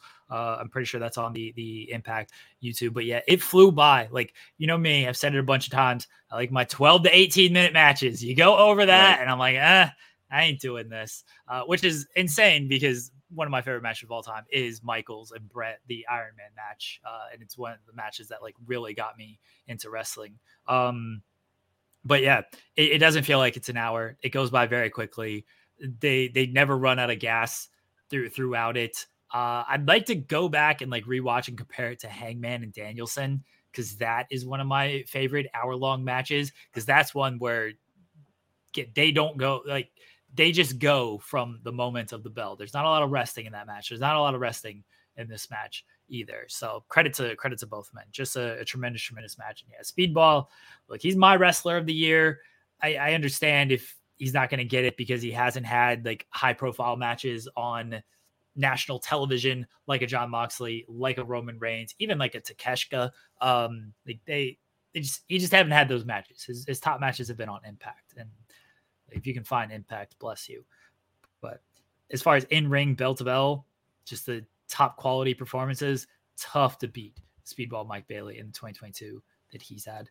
Um, Page Danielson won the one, the one that went an hour. Dax is a good shout for for wrestle wrestler of the year as well. Um, yeah, he he's been a he's had a tremendous year, and he's had high profile matches on television too, so that that helps his case. And so let's move on to our indies spotlights. I'm gonna give a big motherfucking shout out. Any spotlight, Steven Jensen. We are going to start with Vikingo. He's coming to the U.S. Uh, and he's doing some independent shows, but no one will be able to watch them. Uh, he's one of the biggest, live, yeah. He's one of the biggest stars in AAA, maybe the biggest star. Um, and I was excited to looking forward to his, his US run, the, the AAA shows that I've seen. He's been fantastic on. And now, you know, because of the, the AAA deal, AAA policy, whatever it might be, you can't watch these matches that are going to be on like GCW. I mean, PWG, no one actually sees the PWG stuff. Um, well, if they do, it's going to be like next year. yeah. yeah it's gonna it's gonna be a year from now. Um, but yeah, it's it's unfortunate in the day and age we live in, where streaming is the most accessible way to just watch all of wrestling. You're not gonna be able to experience Vikingo, and I think this is a big detriment to him. I think this is a detriment to AAA as well, and I I don't really understand it. Yeah, I mean the only thing I can think of is like is if AAA has worked something out with Brett and GCW and like or anywhere else that Vikingo is wrestling, but I mean, I'm going to mainly talk about GCW, but like if he's worked out something to where like AAA is going to be airing that match later, like, and they want the rights to to that, like I I get that a little bit more. But if it's something where just like no one's ever going to get to see this match, um, or you're going to see it like way later on like FITE Plus, whenever they like approve that it's okay or whatever, like that's kind of lame. Like I mean, and, the, you know, the only people get to see it are the people that are there live, which is like I don't know, like it's it's it isn't it, it isn't like this, but it just reminds me of uh remember that old South Park episode Cartman Land where he Yes. buys his theme One park and doesn't let anyone in. Yeah. So like it's kind of like that. It's like we have El Hijo de Vikingo and he's wrestling Blake Christian. It's gonna be one of the best matches you're gonna see all year, but you can't see it. You're just like, oh, oh, that stings. But like the people that get in get to see it. But like if you're not in that building, you don't get to see it. What Um, what they what they got to do is they the cell phones. Everyone has one nowadays. Mm. Film the whole thing. Put it up. Don't put it up on YouTube. It'll get pulled. Everything. Put it up on like a. Uh, don't condone this. Uh, put it up on a torrent site. Hmm. All right. We all did this back in the day when a new movie released or whatever, and it's like Fast and Furious, uh, in parentheses cam. Like so, it's just a camera footage. But fact, like the, the thing is shaking, everything is you're trying to watch this movie, and then oh, maybe you get caught, uh, put it down for a second, but you Oh, can yeah. hear the audio, can't see the screen. just like someone movies, dude. filming it in the theater on their little camera phone. I, I grew up watching so many bootleg movies because Yeah. I had a, my next door neighbor would go to the barber shop, and every time we go to the barber shop, he'd come back with like a one dollar DVD of like someone sitting in a movie theater. Like you see people like getting up in front of the camera Yes, and some moving yes. around. Yeah, I watched a lot of movies back back in the day with my shout out Marcus Thomas. I haven't talked to that guy in, in at least a decade, but yeah, my well next door neighbor Marcus. He'd, he'd go he'd go to the barber shop. He'd always come back with uh with some bootleg DVDs. So I know I know I know about that. Um uh but yeah, I uh yeah, somebody you're right. Somebody on their on their phone has got to at least get some clips for us or something. Um because like you said, PWG, you get to see their their stuff like six six to eight months later or whatever it is. Like it's it's insane. We talked about that on the show before too, but like um yeah, it, it is it, it sucks because like the Vikingo has a lot of buzz and he's like and didn't PWI rank him in like the top 10 too? And like a lot of people like really don't even know about him still. Like this was gonna be a big tour of the US for him, and like no one's gonna get to see it. So it's kind of yeah, it's, it's kind of lame. it's a bummer again with the day and age and streaming like we want to watch these matches now and speaking of like streaming stuff very quickly because we we haven't talked about it roh after all of this time and effort that they put into it on aew television honor club's back and that's how you're watching the weekly television for 9.99 a month this feels like a big miss for tony khan and ROH that the weekly show is just going to live on Honor Club, and you're going to have to. I understand the library is there uh, for fans like me and Jensen, where we love the library, we love the old ROH content. But if you're just looking for the new show, nine ninety nine to watch the weekly ROH show that'll likely be taped is is a tough sell. No, I think they should have got in on FITE Plus or something. I, I get I get that like there's more money to be made than doing it in house and like them charging for their own subscription service and stuff like that. I get that, but I think I think way more people would be watching and be like investing like monetarily in it if it was a part of like the the five dollar a month like FITE Plus and stuff. Like if if you could like cont- if you can get like parallel buzz between like GCW and Ring of Honor together on that platform, I think that would be big for both of the companies. Um, I listen, I love Tony Khan, right? Like I, I, I give him all the credit in the world. Like this dude's like around our age. He's a lifelong fan.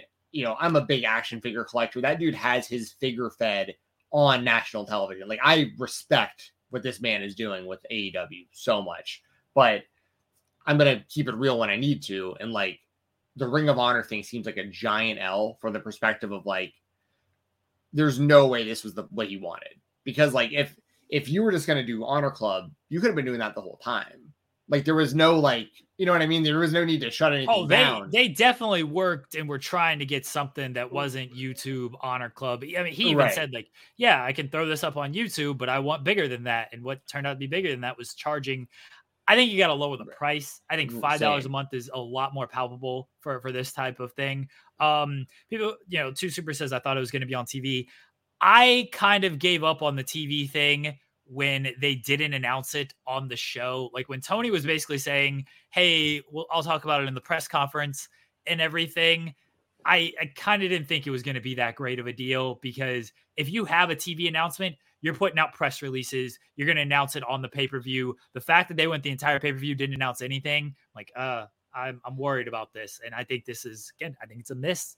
Yeah, no, I, I agree. I agree with you, and and that's um, you know, and I think that's also it was pretty telling too, because like they it seemed like they put the title, the Ring of Honor World Title, on Chris Jericho pretty specifically to try to secure a TV deal, and then they took the title off of him once they realized they weren't weren't getting one. You know, it, it all seems kind of yeah. like hand in hand, and um, yeah, um, I uh I, I mean, I hope it works out all right for him. I just don't.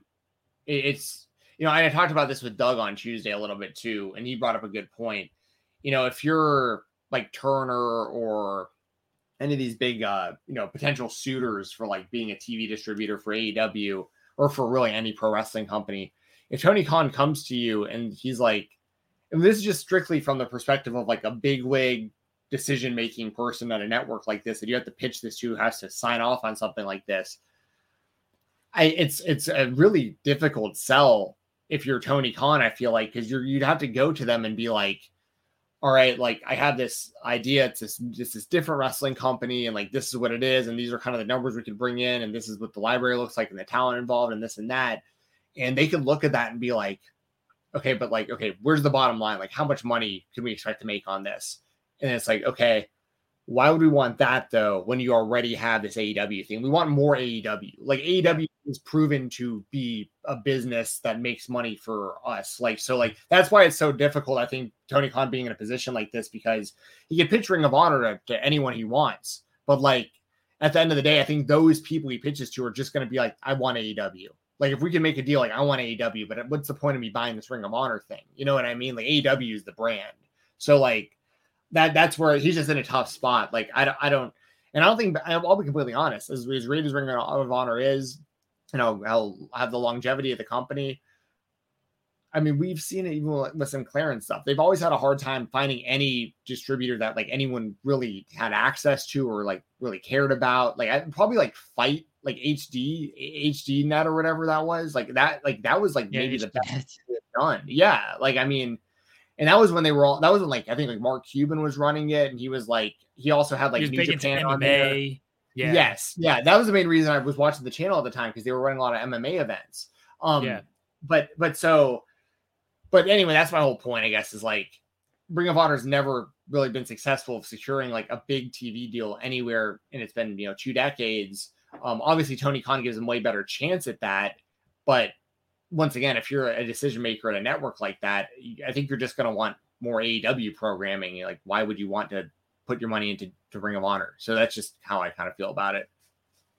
Uh, Honor Club is available. We will see what the weekly television looks like whenever it gets launched. They don't have a launch date for that. Um, again, I imagine it's going to be taped. I imagine they're going to tape in bulk. Very early NXT vibes when it was on WWE Network. And I've seen a lot of people make that comparison. I understand that. I mean, look, those NXT programs were great. One hour, easy to mm-hmm. consume, go through it, build to the pay per view and everything. Obviously, big difference in that the NXT pay per views were still on WWE Network, and you got all you got. You weren't just paying nine ninety nine for NXT television. You got the WWE pay per views on there as well. This is just you're paying for the archive, and you're paying for just weekly television. Um, Jensen, last one. Cruel has vacated the IWTV uh, championship. And now we're about to crown a new champion. We talked about his title victory a few weeks ago when he beat AC Mack, ending AC Mack's reign. And now Cruel's reign ends after like two title defenses. What can can you provide some insight on like what's happening here? Yeah, so I need to pull up the uh the eight. I know I have four of them in front of me, but I don't know where. I think they updated it on Twitter who the who the, all eight of the uh people are going to be for the so they're going to do a gauntlet match soon to crown a new champion. It's going to be four former IWTV Independent Wrestling World Champions, and then um four top ranked uh talents. I know I remember one of them was Trish Adora, one of them was Matt uh I don't know Matt Tree. I know Hoodfoot was on there. Um, I gotta pull it up. Sorry, I gotta independentwrestling.tv. In, uh, or is it was it was it uh on YouTube or on Twitter, IWT or at, at Indie Wrestling. If you're reading the wrong thing? Okay, so here it is. It's um so the four former champions that are going to be a part of it are AC Mack, Warhorse, Alex Shelley, and Hot Sauce Tracy Williams. And then the four non-former champions that are highly ranked are um, Hoodfoot, Adam Priest, Trish Adora, and Matt Tremont.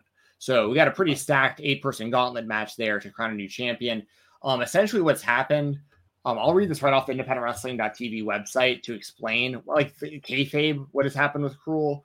Um, in in reality, what I've heard, I've heard some rumblings of him getting injured during Matt Tremont, the Matt Tremont match. Um, and they're just kind of like quietly trying to, you know, do something different that doesn't involve him actually dropping the belt. So um, IWTV put out this statement: Cruel has vanished following rumors that the monster sustained a serious injury in his first World Championship defense against deathmatch legend Matt Tremont. The IWTV Independent Wrestling World Championship appeared at ICW No Holds Barred, Volume 20, uh, 37 where he was electrocuted and had his skull bashed in. So that's how they're like writing it off. He was electrocuted and had his skull bashed in. It says all attempts to track down Cruel directly and through third party uh, have been ignored. Uh, with future events and integrity of the championship in mind, IWTV officials have made the decision to strip Cruel of the title effective immediately. Then ex- explains the, the eight person gauntlet match. So that's pretty much to get y'all caught up. Um, in reality, Cruel was injured. Um, you know, I hope uh, I hope he gets better soon. Of course, he's obviously he's a big part of MLW as Magic Kruger too, um, and he's been doing great job. I've been saying for a long time, Cru- Cruel. Um, I believe his real name is Logan Creed, or at least that's what he wrestled under at one point too. Um, I think that dude is like a slam dunk for the WWE at some point. He's huge. He can do like tope suicidas and stuff. Like he can do everything, and he's massive. Um, and I just, you know, I think he still has a super bright future. But um, he brought something totally different to the table as, as the as the IWTV champion. You know, it was it was a short run, but um, we normally see you know te- more technical guys like Tracy Williams and and uh, and Jonathan Gresham and and uh, you know Lee Moriarty and Wheeler Yuta, those kind of guys holding that title. Um, so like Cruel was something completely different for that belt, and I was actually kind of excited to see something different uh, with the belt. Um, but you know, and now the real question is like who's going to be the new champion coming out of you know out of that gauntlet match. And uh, there's a lot of good options there. You know, um, I don't think they go back to one of the former champions. So I think it's going to be someone new. So I think it's either, going to be Hoodfoot, Priest, Trish Adora, or Matt Tremont.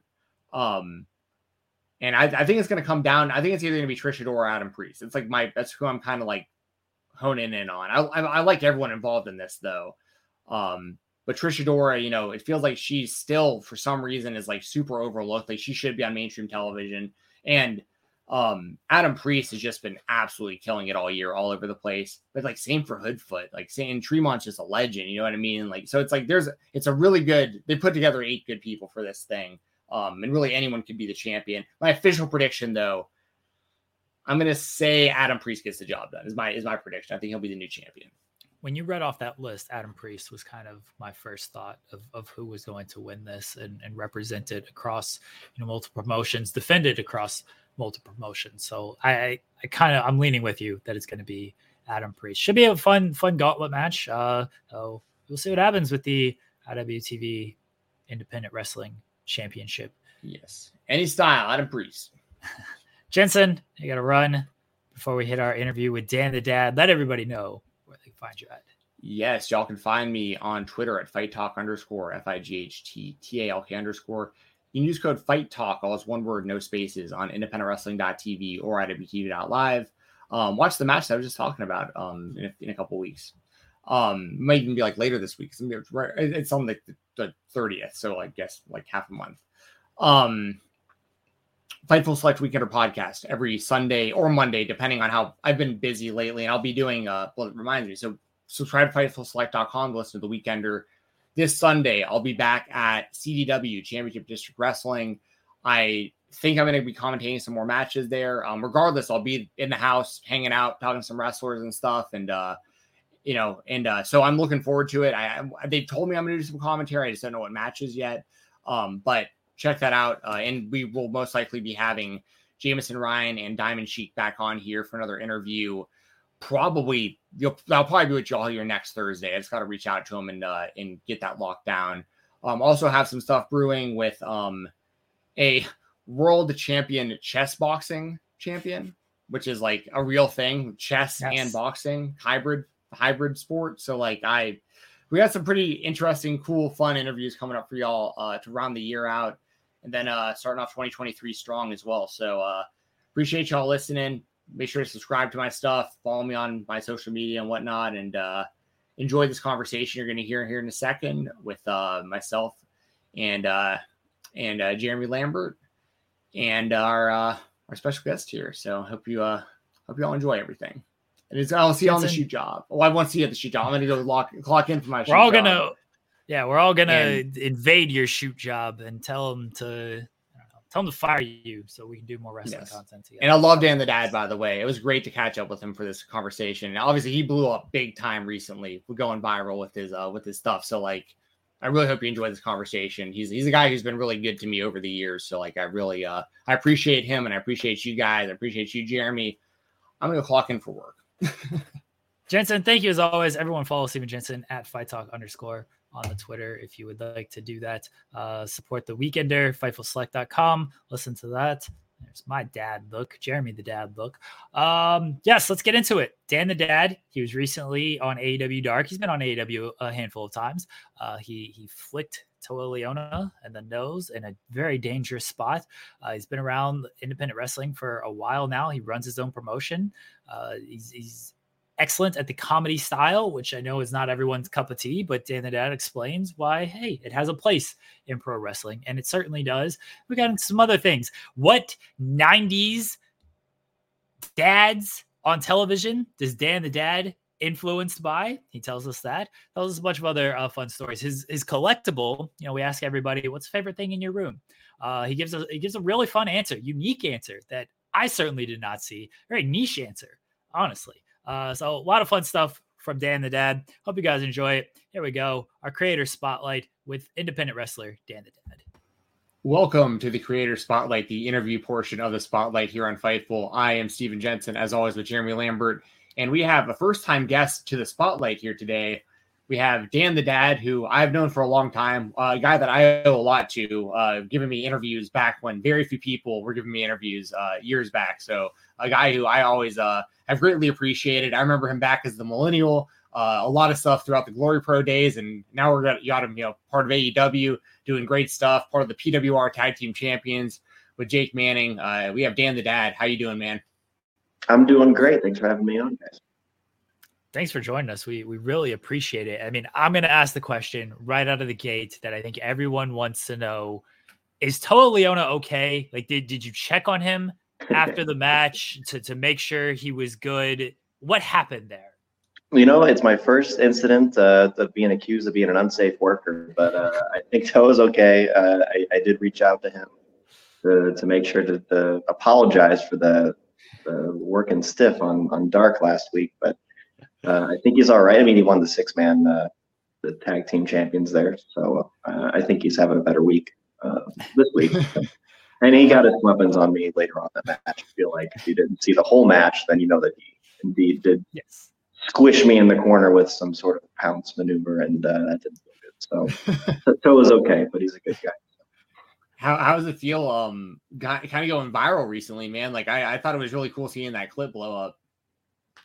Yeah, you know, it was fun. It, Indianapolis was was cool, you know, because I, I think the biggest thing was, um, I guess there was an uh, assumption that that's my hometown or that I was, those are my fan, like you know, people that have seen me before, but it really wasn't. I'm from St. Louis. I've only probably wrestled in Indianapolis two, three times in my close to nine year career. So um, yeah, it was cool just to kind of be able to get that kind of reaction and have that kind of fun with you know, you know, a crowd that was outside of really my area. So um, even even if they just thought I looked like a stupid dad guy or whatever, you know, they got into it. So that was that was a lot of fun. You know, hopefully we can keep them, the momentum going. But uh, even if it was you know just one little thing and having a, a fun week with that was was cool.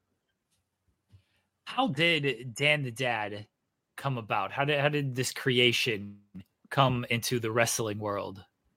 Um, other than I started to feel like a dad because I was pushing a I'll be I'll be 30 next month. So that's kind of um, you start to feel older. You, you start to realize that you know even you know Stephen, like you said, I, I used to wrestle as the millennial, but now millennials are parents, so it's not even really.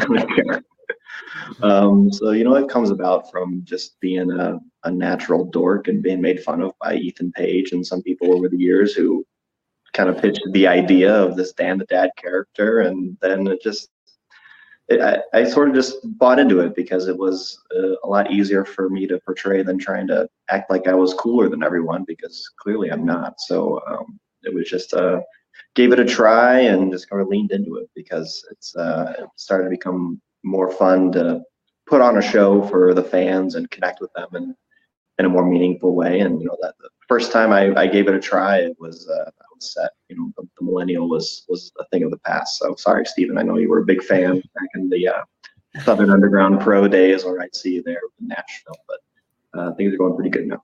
Yeah, yeah, the no new friends days, man. I, I remember those days very fondly. I actually remember you telling me in an interview years ago that you wanted to get more into comedy wrestling at that time. And I don't know if you had created Dan the Dad or were doing it at that point yet, but I always that always stuck with me because I remember you mentioning guys like Orange Cassidy and stuff and being like, I really want to really try something in that space. And um, how does it feel? I mean, it must be really rewarding that like it's been such a success for you, uh, you know, all these years later. Yeah, I mean, like I said before, it's just about connecting with people, and you know, there's uh, wrestling can be um, just it can be fun and it can be something that people can really latch onto, even if they're not huge fans. From you know, a lot we kind of take it for granted, think that you know everyone's a wrestling fan, growing up watching it in 80s, 90s, whatever. But um, there's a lot of people out there that have never seen it, they've never heard of it, and they'll they'll come see it, especially seeing like a independent wrestling live for the first time. And it, it's nice to kind of be that uh, maybe an entry point for people to to get into uh, a wrestling show because then then once they're nice and settled in and understand what's going on and they've had a laugh, then out comes someone like Josh Alexander or Eddie Kingston or somebody who's gonna kick ass, and now they're they're all set up for those guys as well. So you know, it all just it's fun to be part of something that all works together. You know, there's no I don't like to sit here and act like my style of of wrestling is better than anyone else's, and it all just uh, it makes for a fun variety show. So I'm happy to to find a kind of find finally find my place with it. You know, because you you try so hard to find a footing and, and you know make a career out of it, but um, you know, lately it's been been going pretty good, but better than it was before. Even if uh, uh, I, I, was doing a good job getting myself around, but you just kind of get you almost get a little bored just being a guy in boots and trunks, and or at least I did. So we threw on some New Balance and gave that a try. But it's been cool. Were there any influences when it came to the comedy wrestling style? Like Orange Cassidy has blown up, Danhausen, Colt Cabana, I feel like is I don't know. I don't want to say he was like the first sort of uh, Bushwhackers might even be like the first sort of comedy wrestlers. Um, but were there any influences when, when it came into getting into that style? Yeah, I mean, well, obviously Orange Cassidy, he was he's he's the best at it and still is. Um, certainly was, um, you know, a few years ago when I started trying this is when he was was taken off. So um, watched him a lot, got a lot of uh, influence and advice from him over the years. But uh, going further back, you know, it's like there's these characters that have existed in wrestling forever. You know, it's like it's not this new thing that indie wrestling came up with in the past few years. I mean, it's it goes back to I remember like like my dad was whenever I ask him about you know wrestlers that he remembers from back in the 80s and 90s, he brings up people like Papa Shango and IRS and Sergeant Slaughter and Hacksaw Jim Duggan, and it's like you know those are you see people like that, and you can kind of go back and, and study even some of their mannerisms and how they connected with the crowd, even if uh, you know they came out with a goofy look or uh, you know some sort of funny attitude or something. They're all still perfectly uh, sound wrestlers in the ring, and uh, you know it's just something that people remember. They just remember great characters, and that's what I try to you know just bring bring to the table when it comes to being memorable and you know, still have still having a great match. I'll still get serious here now and now and then, but that's kind of what just, you know portraying a character allows you to do. Eventually, uh, Dan the Dad does have to get serious and does have to have some sort of you know street fight of some sort or falls count anywhere something, which I've done recently, and it's um, it's fun to kind of play both sides of of just this character and explore it, and you know, there's a million ways you can go with it. You have to put people in timeout. Dan, the dad's got to get strict. Send them to their room. Right, once in a while, it's not all fun and games. well, and uh, you know, recently I, I think it's been uh, great you and Jake Manning teaming together. I think that that's working really well. Uh, can you kind of speak to that, how y'all linked up and uh, the success that you are having together as a team? Yeah, I mean, I, I mean, uh, Man Scout's great. So at Revolver, we ended up just getting matched up in a, a singles match because, of course, Dan the Dad's got to fight Man Scout Jake Manning, and that's just a natural pairing. But um, you know, it, it's a a story that's been told a, a, bunch of times in wrestling when two people have a have a match and how they respect each other, and then they decide to join forces because of uh, there was some uh, some heels that needed uh, their comeuppance, and uh, but it, was fun to to kind of get together. And uh, I mean, he's very talented too. I've known him for a long time. We obviously have you know sort of adjacent uh, characters that work well together. So um, it was it was a natural fit, and Revolver ran with it. And, uh, yeah, then the last or a couple weeks ago, the we won the Revolver Tag Team Championships, and that was a really cool moment. Just to because the crowd the, was the, are the ones that really pushed for it, and were, were the ones who uh, really uh, they they latched on to our characters and this team, and so you know we we got that win and kind of had that moment with the crowd, and, and it was a huge crowd because was. Uh, you know, Revolver always has stacked shows. So they had Kenta there and a bunch of other great wrestlers from all over the world, and to kind of you know get that reaction alongside uh, talent like that was was really cool. And I, I, love Revolver just for that reason, being able to to do what we do um, in front of a huge, awesome crowd in the Des Moines area. A lot of people from the Midwest travel there as well. I'll see them at other shows, and whether it's Kansas City or St. Louis or Chicago and everything. And it's like a, it's become a really good uh, promotion that brings uh, people together from all over. So it's it's one of my favorite places to go. Awesome. Massive pop for the win, by the way. Massive pop from the crowd. So yeah, that that's all I'm there for. I, I live for pop. So uh, if I can get that, then I know I've done my job. How how did you decide to use the the dad joke for anyone who doesn't know it is the you know got something there you go flick them in the nose like when did you like i'm gonna incorporate this in a wrestling match that was early on i remember I was in a it was a four way. So a lot of this came came to be in um, Alpha One Wrestling um, up in uh, Ontario. So which is a place uh, was was run by Ethan Page at the time, and he would bring a lot of great talents. I remember it was like a, a four way or a, a six way match of some sort that it was like maybe my third or fourth time even trying the character out up there, and uh, we were like I pitched it to it was Ricky Shane Page actually. I was like, what if what about this? What if I just say something on your shirt and flick your nose? And I, I think he laughed so hard at just the pitching the idea of that spot that I was like, you know what, let's give it a try. And then it worked, and then it became just a staple of something I do uh, to find different creative ways to find you know something on someone's shirt and, and make them look foolish. But it was very early on. It was like one of the first. I think one like the first dad joke or dad thing that I thought of to incorporate. And that's just kind of been there, I guess, almost every match that I've done since then, is not overused by now. Has there been one yet that, I mean, I guess you don't want to spoil it maybe if you have some tricks up your sleeve, but has there been any that you've like really considered and you haven't, you haven't gone with yet? Or like, you know, something you want to throw out there that you think people would just think is real, just a really funny concept? Oh, there's plenty. I mean, I one of the, my favorite things about the the character is how many suggestions. It's like a it's like I need a suggestion box at the gimmick table or something because it, everyone just has ideas. Whether you know someone maybe the heel goes to touch the thermostat or maybe the heel hasn't done his homework or something, and we get things like that. But um, yeah, there's definitely uh, a few uh, jokes or some shtick that I've I've got uh, uh, in the backlog. We'll, we'll see if we can get to it soon, but. Um, but there's also the old, the, the reliable something on your shirt, or just you know, dad gets angry and gets the belt out, and there's uh, uh, but there's plenty to do, and that's the fun thing about it is like there's like so much uh, dad related content to just borrow from, whether it's old sitcoms or jokes or or my dad or anyone's dad really. Well, that's the next question. Like, what kind of sitcoms or movies? Like, what kind of other dads have you have you really taken influence from? I mean, every pretty much every '90s sitcom dad, whether it's uh, or like Uncle Phil from Fresh Prince, or even even to Homer Simpson, or just things that uh, you know you take things from different, whether they're more strict or angry dads, or uh, a kind dad, or you know like the dad from Boy Meets World or something. You know, there's there's just different. There's so many different levels to it, but you know, don't obviously don't want to get too angry or too strict because that's problematic. But we, we keep it fun and, and breezy as much as we can. Uh, how did the AEW appearances start out? I believe the, the first one was in November of 2021, and you wrestled uh, Powerhouse Hobbs. So how did all that come together?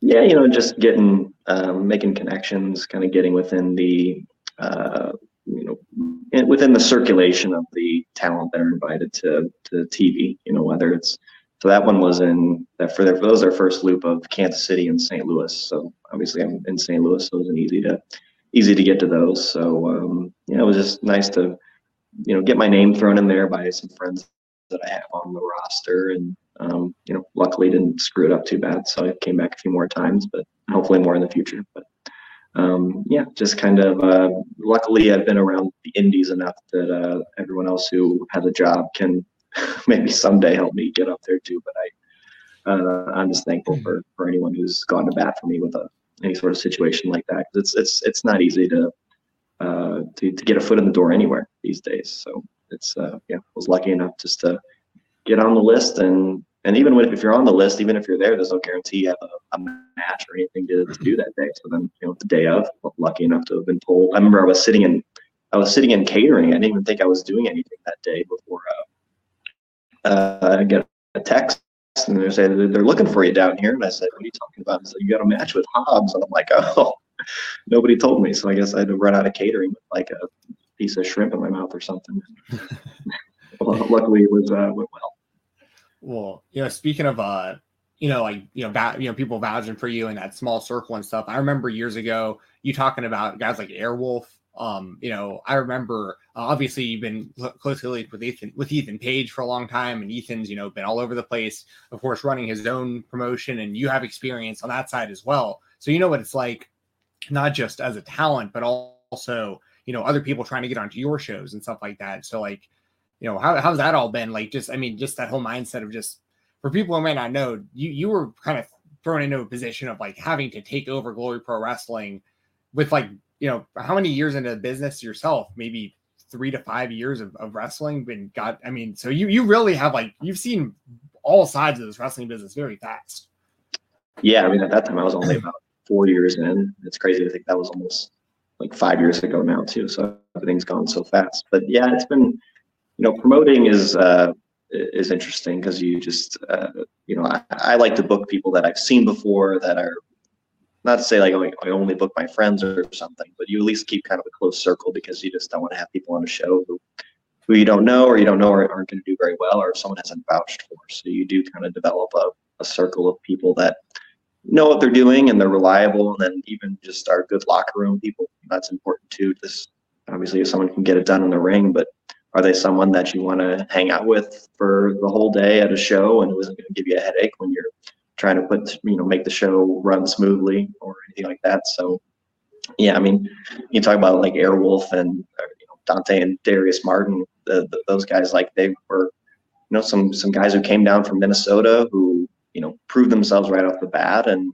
Uh, obviously, you see where they are now, but it was kind of cool to be a part of uh, their journey early on because you know they weren't doing too too much when they kind of came into Glory Pro and started doing uh, tag team stuff for us, and um, super proud of them to just uh, you know whenever I get a chance to see them, I always tell them that you know, they're they're doing so great, and I'm, I'm proud of what they're doing. But um, yeah, it's just all about developing a circle of people who are uh, they're they're talented, but also you get along with them. And uh, luckily, and you know by now in AEW, it's kind of every. I know a lot of people who've come through there just because I booked them at some point with Glory Pro, and uh, it's just nice to uh, nice to have that circle that's growing and everyone's doing so well. And you know, it only helps the company. You've had people come through the door that have gone on to bigger and better things. So that's that's part of it too. You've mentioned Ethan Page and, and how he's helped you. What is it like going toy shopping with that man? I've seen the, I've seen some of the vlogs by the way that you've been included in. So yeah, it, those are fun. Um, I will say I, I, I I can't I can't match the level of of nerd that Ethan or any other people on the on the vlog. Because man, that I mean, I and I you know, toy shopping's fun, but I'm I'm more of a oh that's cool. I don't need to buy anything. But then when I see everyone throwing down all this money, I'm like, oof, I'm glad, I'm glad I don't have that kind of I don't have that bug, that uh, that collector's bug. I'm just kind of look at their cool stuff, and I'm like, wow, that's great. I'm glad you spent your money on that. Didn't, but, but it's fun. It's fun to uh, yeah, it's fun to visit shops and just kind of talk about you know just fandom in general for whether it be Star Wars or Marvel or um, any video games, anything like that. Uh, is cool and it's fun. And anytime he's in town or I'm in town somewhere he's filming one, I'm always gonna tag along just because it's uh, it's just fun to hang out and, and be a part of it there was a, another guy, you know, we spoke of Danhausen a little bit, but it's been kind of wild seeing both of your careers kind of parallel in, in a lot of ways. Because I remember years back, Donovan Danhausen in those same, you know, sub circles we were just talking about in Nashville and stuff, like before he made the switch over into the comedy wrestling. Um, so it's got how, how's how does it feel like to be a friend of Danhausen and also see because he he just became such like a thing on the internet. It was just so wild to watch this guy go from like this indie wrestler that felt like he just couldn't catch on to like completely blowing up. Well, it's just the importance of uh, finding what works for you. So if you're someone who uh, gets over by being a, a, serious wrestler in some boots and trunks, and that's great. Like, but if if you struggle with that or you can't find a footing or something, then I encourage anyone just to try something new, something different, just to, to stand out. You know, because that's what he did, and he obviously he put so much effort into the Danhausen character and even the look and the videos and and, and then connecting with him with a fan base the way he does with uh, Patreon and things like that that are just really important these days. To, you know, I I spun up a, a Twitch stream uh, kind of over COVID because I didn't have much going on, and that's what that kind of introduced me to the idea of just uh, you know, getting a community of people together to just to hang out and be a fan of the same thing and, and talk and, and have a place to, to chat. So, um, but Danhausen always did a great job of, of facilitating that and making sure his fans um, just had a place where they could talk to him and hang out with him and uh, hang out with each other and kind of just connect over, uh, you know, what what what is kind of a silly character, but has become like just so larger than life and bigger than even just just being just just a wrestler. Like he kind of transcends just being a wrestler, which is uh, kind of the goal if you're really trying to, to push your career in that direction. And also, really quickly, I know you your Twitch streams. You were doing Nintendo 64. I, I saw that. What are your What are your favorite Nintendo 64 games? Because that's still my favorite console of all time. Uh, GoldenEye number one always, um, and then really just the N64 wrestling games. Obviously, yeah. Sure. Um, playing those, but uh, I'd, I'd throw GoldenEye and Star Fox 64 besides wrestling games. Those are definitely my two favorites, and uh, played them quite a bit on the on the stream back then. All right, what are your GoldenEye like when you're playing four uh four player, two player, what multiplayer? Like what are, what are your rules? Uh, I I think I probably played like the Golden Gun uh, rules the most. I always thought that was most fun, just being able to find the pick up the golden gun and, and get that one shot kill and uh, piss somebody off pretty bad. obviously, it didn't make for some uh, uh, some some interesting evenings with friends as uh, you know you just get real uh, pissed off at each other. But you know that's what makes it fun. Uh, if you could recommend like one, two, three matches, you know, for for new fans who might not have heard of Dan the Dad, like this is this is the match you you need to check out. Uh, some of your favorite matches potentially in there as well. Um, the one that gets brought the most is it's me, Orange Cassidy, Effy, and Danhausen in a wild uh, four way match for Alpha One. You can find that on YouTube. Um, I get it gets brought up all the time. So I've, I've heard people uh, say they that was the first indie wrestling match they ever watched, and they became fans. That, I think that's like the highest compliment that um, and it's just a, a, a, fun match. That's that's us being our characters and being silly with each other. So it's cool. Um, you know, lately, as far as more recent stuff, you know, me and Cody Lane had a, a, a last one standing match for Glory Pro on that last event on, on FITE Plus. That was really a lot of fun. If you want to see a different side of Dan the Dad who gets serious once in a while and has a like I said, like a no DQ sort of street fight kind of feel. Um, that was cool. Um, and then even also recently was me and Warhorse teamed up against Delirious and Matt Sydal, which was a um, also for Glory Pro. But that, that one was important to me just because Delirious and Matt were uh, they're like the original St. Louis indie guys who went on to bigger and better things. So we kind of had a, a battle of the the St. Louis indie generations or whatever you want to call it. That was uh, so much fun. So you can find that uh, that one just on uh, should just be on on YouTube. Easy to find as well. Is uh is all of Glory Pro stuff FITE Plus going forward right now? Yeah, going forward, um, the backlog will take a while to get uploaded on there. There are they have so much GCW to put on, which is understandable. so um, so bear with us to get the the backlog on up there. But going forward, yeah, FITE Plus has been really cool. I, I love that it's a little bit more of an affordable option for fans. Four ninety nine a month. You know, how many subscriptions do we all have that uh, eat up our bank accounts? That for something to come in at kind of half the price of uh, comparable services like that. Um, I think it's just really good for wrestling and good for fans to make things accessible, but also make sure promotions are are getting paid for their content, um, which can be difficult in the with streaming, you know, because uh, you used to be you could sell a DVD for 15 20 dollars. Now one view of a whole stream nets you like 70 cents. So the economics of it, um, and that's across, across entertainment across the board. You know, it's it's it's hard to make money on streaming. So, um, but FITE Plus has done a really good job of you know, just increasing the the volume, increasing the, the amount of fans that uh, have access to stuff, and um, are taking care of the, uh, their content providers so far. So happy with it.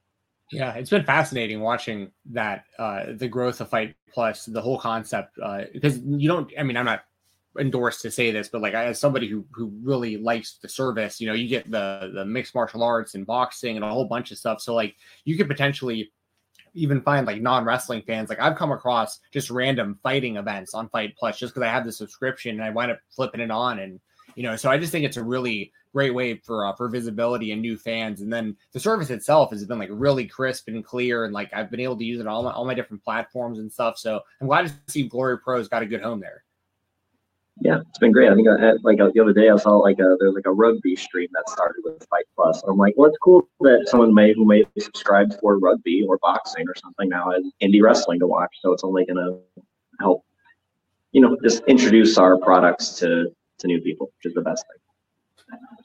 Uh, last one before we before we let you go. What is the coolest thing in your room? The coolest thing in my room. Yes. I'd say that's my so I'm a big Cardinal fan. Adam Wainwright's my favorite uh, uh, player and pitcher for the Cardinals, and so and he's known for his curveball. So I actually I collect Adam Wainwright curveballs that are authenticated by. So it, it, when they, they will they'll take any ball that's uh, put in play and they'll authenticate it and say who pitch who was the pitcher, what pitch it was, and everything. And so every time I go to the stadium, I'll pick up a Adam Wainwright curveball whenever I can, and I have a nice little collection of those. This is my own little. Uh, that's my my stupid little thing that I collect. So I don't know where you are right now, but can you show us one of those? Or it's not it's not in this room right now. I'll have to send you a picture okay. of them. Okay, we'll we'll show a picture of it. We'll link like a picture in the description of the video because Yeah. we um yeah we like to we like to everyone to show their favorite stuff in their room, dude. As somebody who likes collecting just kind of like obscure niche stuff, that's like one of the coolest answers I've, I've heard on this show. Like I, I love that you just got you got your guy and your thing, and that that's your collection. I think that's awesome. Yep. Dan, we appreciate you joining us uh, today, tonight. Uh, let everyone know where they can find you at. Yeah, Instagram, Twitter, Facebook at Thanks Dan the Dad. Um, and then if you want to check out Glory Pro Wrestling, it's at We Are Glory Pro on Twitter. So we've also got a, a big show coming up on FITE Plus uh, this Sunday, which I'll, I'll be on, as well as tons of others: Davey Richards, Warhorse, Laney Luck, Allie Katch, tons of great talent. So that's uh, this Sunday at four Eastern, three Central. So check that out on FITE Plus. Uh, or if you want to check out some merch, uh, it's danthedad.bigcartel.com. We got coffee mugs, hats, shirts, whatever you need. Awesome. Well, we appreciate it, Dan. Again, you can follow him on on Twitter at Thanks Dan the Dad. Everyone, check out the Glory Pro show uh, on FITE Plus this weekend. Go over there, support FITE Plus, support uh, Glory Pro. Dan, again, thank you for joining us, guys. We'll be right back here on the. Thanks to Dan to Dad for joining us on the Creator Spotlight. Check out Glory Pro on FITE Plus. Go support Dan the Dad at Thanks Dan the Dad on Twitter. Guys, thank you for joining us this week on the Spotlight. We'll be back next week. As uh, Steven Jensen mentioned, likely have our pals Jameson Ryan and Diamond Sheik returning. I have a big show, Championship District Wrestling, this weekend, headlined by Fodder, who was on the show last week, uh, teaming with QT Marshall against Billy Gunn. Oh, sorry, Fodder and EC3. Gonna get beat up for that one. Uh, against QT Marshall and Billy Gunn. That is the match. So check that out. That's on uh, Championship District Wrestling. That'll be on YouTube. Uh, we'll post that video on Fightful when when it's up on on uh, their their site on the CDW YouTube channel. Um, what else we have? Go to Fightful Overbooked, FightfulOverbooked.com. Sting made an appearance on Fightful Overbooked. Cameron Hawkins did a voiceover for a Sting video. That's something that I don't think anybody would have ever thought was going to happen, but I made it happen. Uh, so there's a Sting video, a new little bit that I ended up filming. Uh, shout out to, to Cameron Hawkins. Happy birthday to Cam. It's his birthday today. Happy birthday to him. Thank you to him for doing the voiceover for that. Um, so there's that. There's new episode of, of Tim and Joel on Sunday, new episode of Coexisting, new episode uh, on Friday, new episode of FMC that is up now where we sign up our pal Share Delaware for our dating website. That's a real thing that we did on on that channel. So everyone can go there and maybe you'll match with Share Delaware if that's something that you can find her. If you can find her on there, I guess we make it easy to find if you watch the show. Um, Day After Dynamite is live at three o'clock right here on this channel, youtube.com slash fightful with Will Washington and a special guest reviewing last night's Dynamite. I'll likely make my weekly run in on that show. So Day After Dynamite, youtube.com slash fightful right here. You're on here right now reviewing After Re- reviewing Dynamite with Will Washington.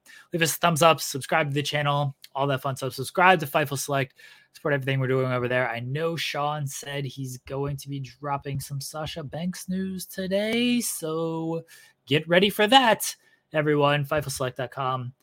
Go check that out. As we appreciate all love and support uh, here at Fightful, here on the Spotlight. We'll be back next week with a brand new episode. Everybody enjoy your weekend. Bye, everyone. Everyone knows therapy is great for solving problems, but getting therapy has its own problems too, like finding the right therapist, fitting into their schedule, and of course, the cost. Well, BetterHelp can solve those problems. It's totally online and built around your schedule. It's surprisingly affordable too. Connect with a credentialed therapist by phone, video, or online chat, all from the comfort of your home. Visit betterhelp.com to learn more and save 10% on your first month. That's BetterHelp H E L P. When you need mealtime inspiration, it's worth shopping Kroger, where you'll find over 30,000 mouthwatering choices that excite your inner foodie. And no matter what tasty choice you make, you'll enjoy our everyday low prices, plus extra ways to save, like digital coupons worth over $600 each week. You can also save up to $1 off per gallon at the pump with fuel points. More savings and more inspiring flavors make shopping Kroger worth it every time. Kroger, fresh for everyone. Fuel restrictions apply.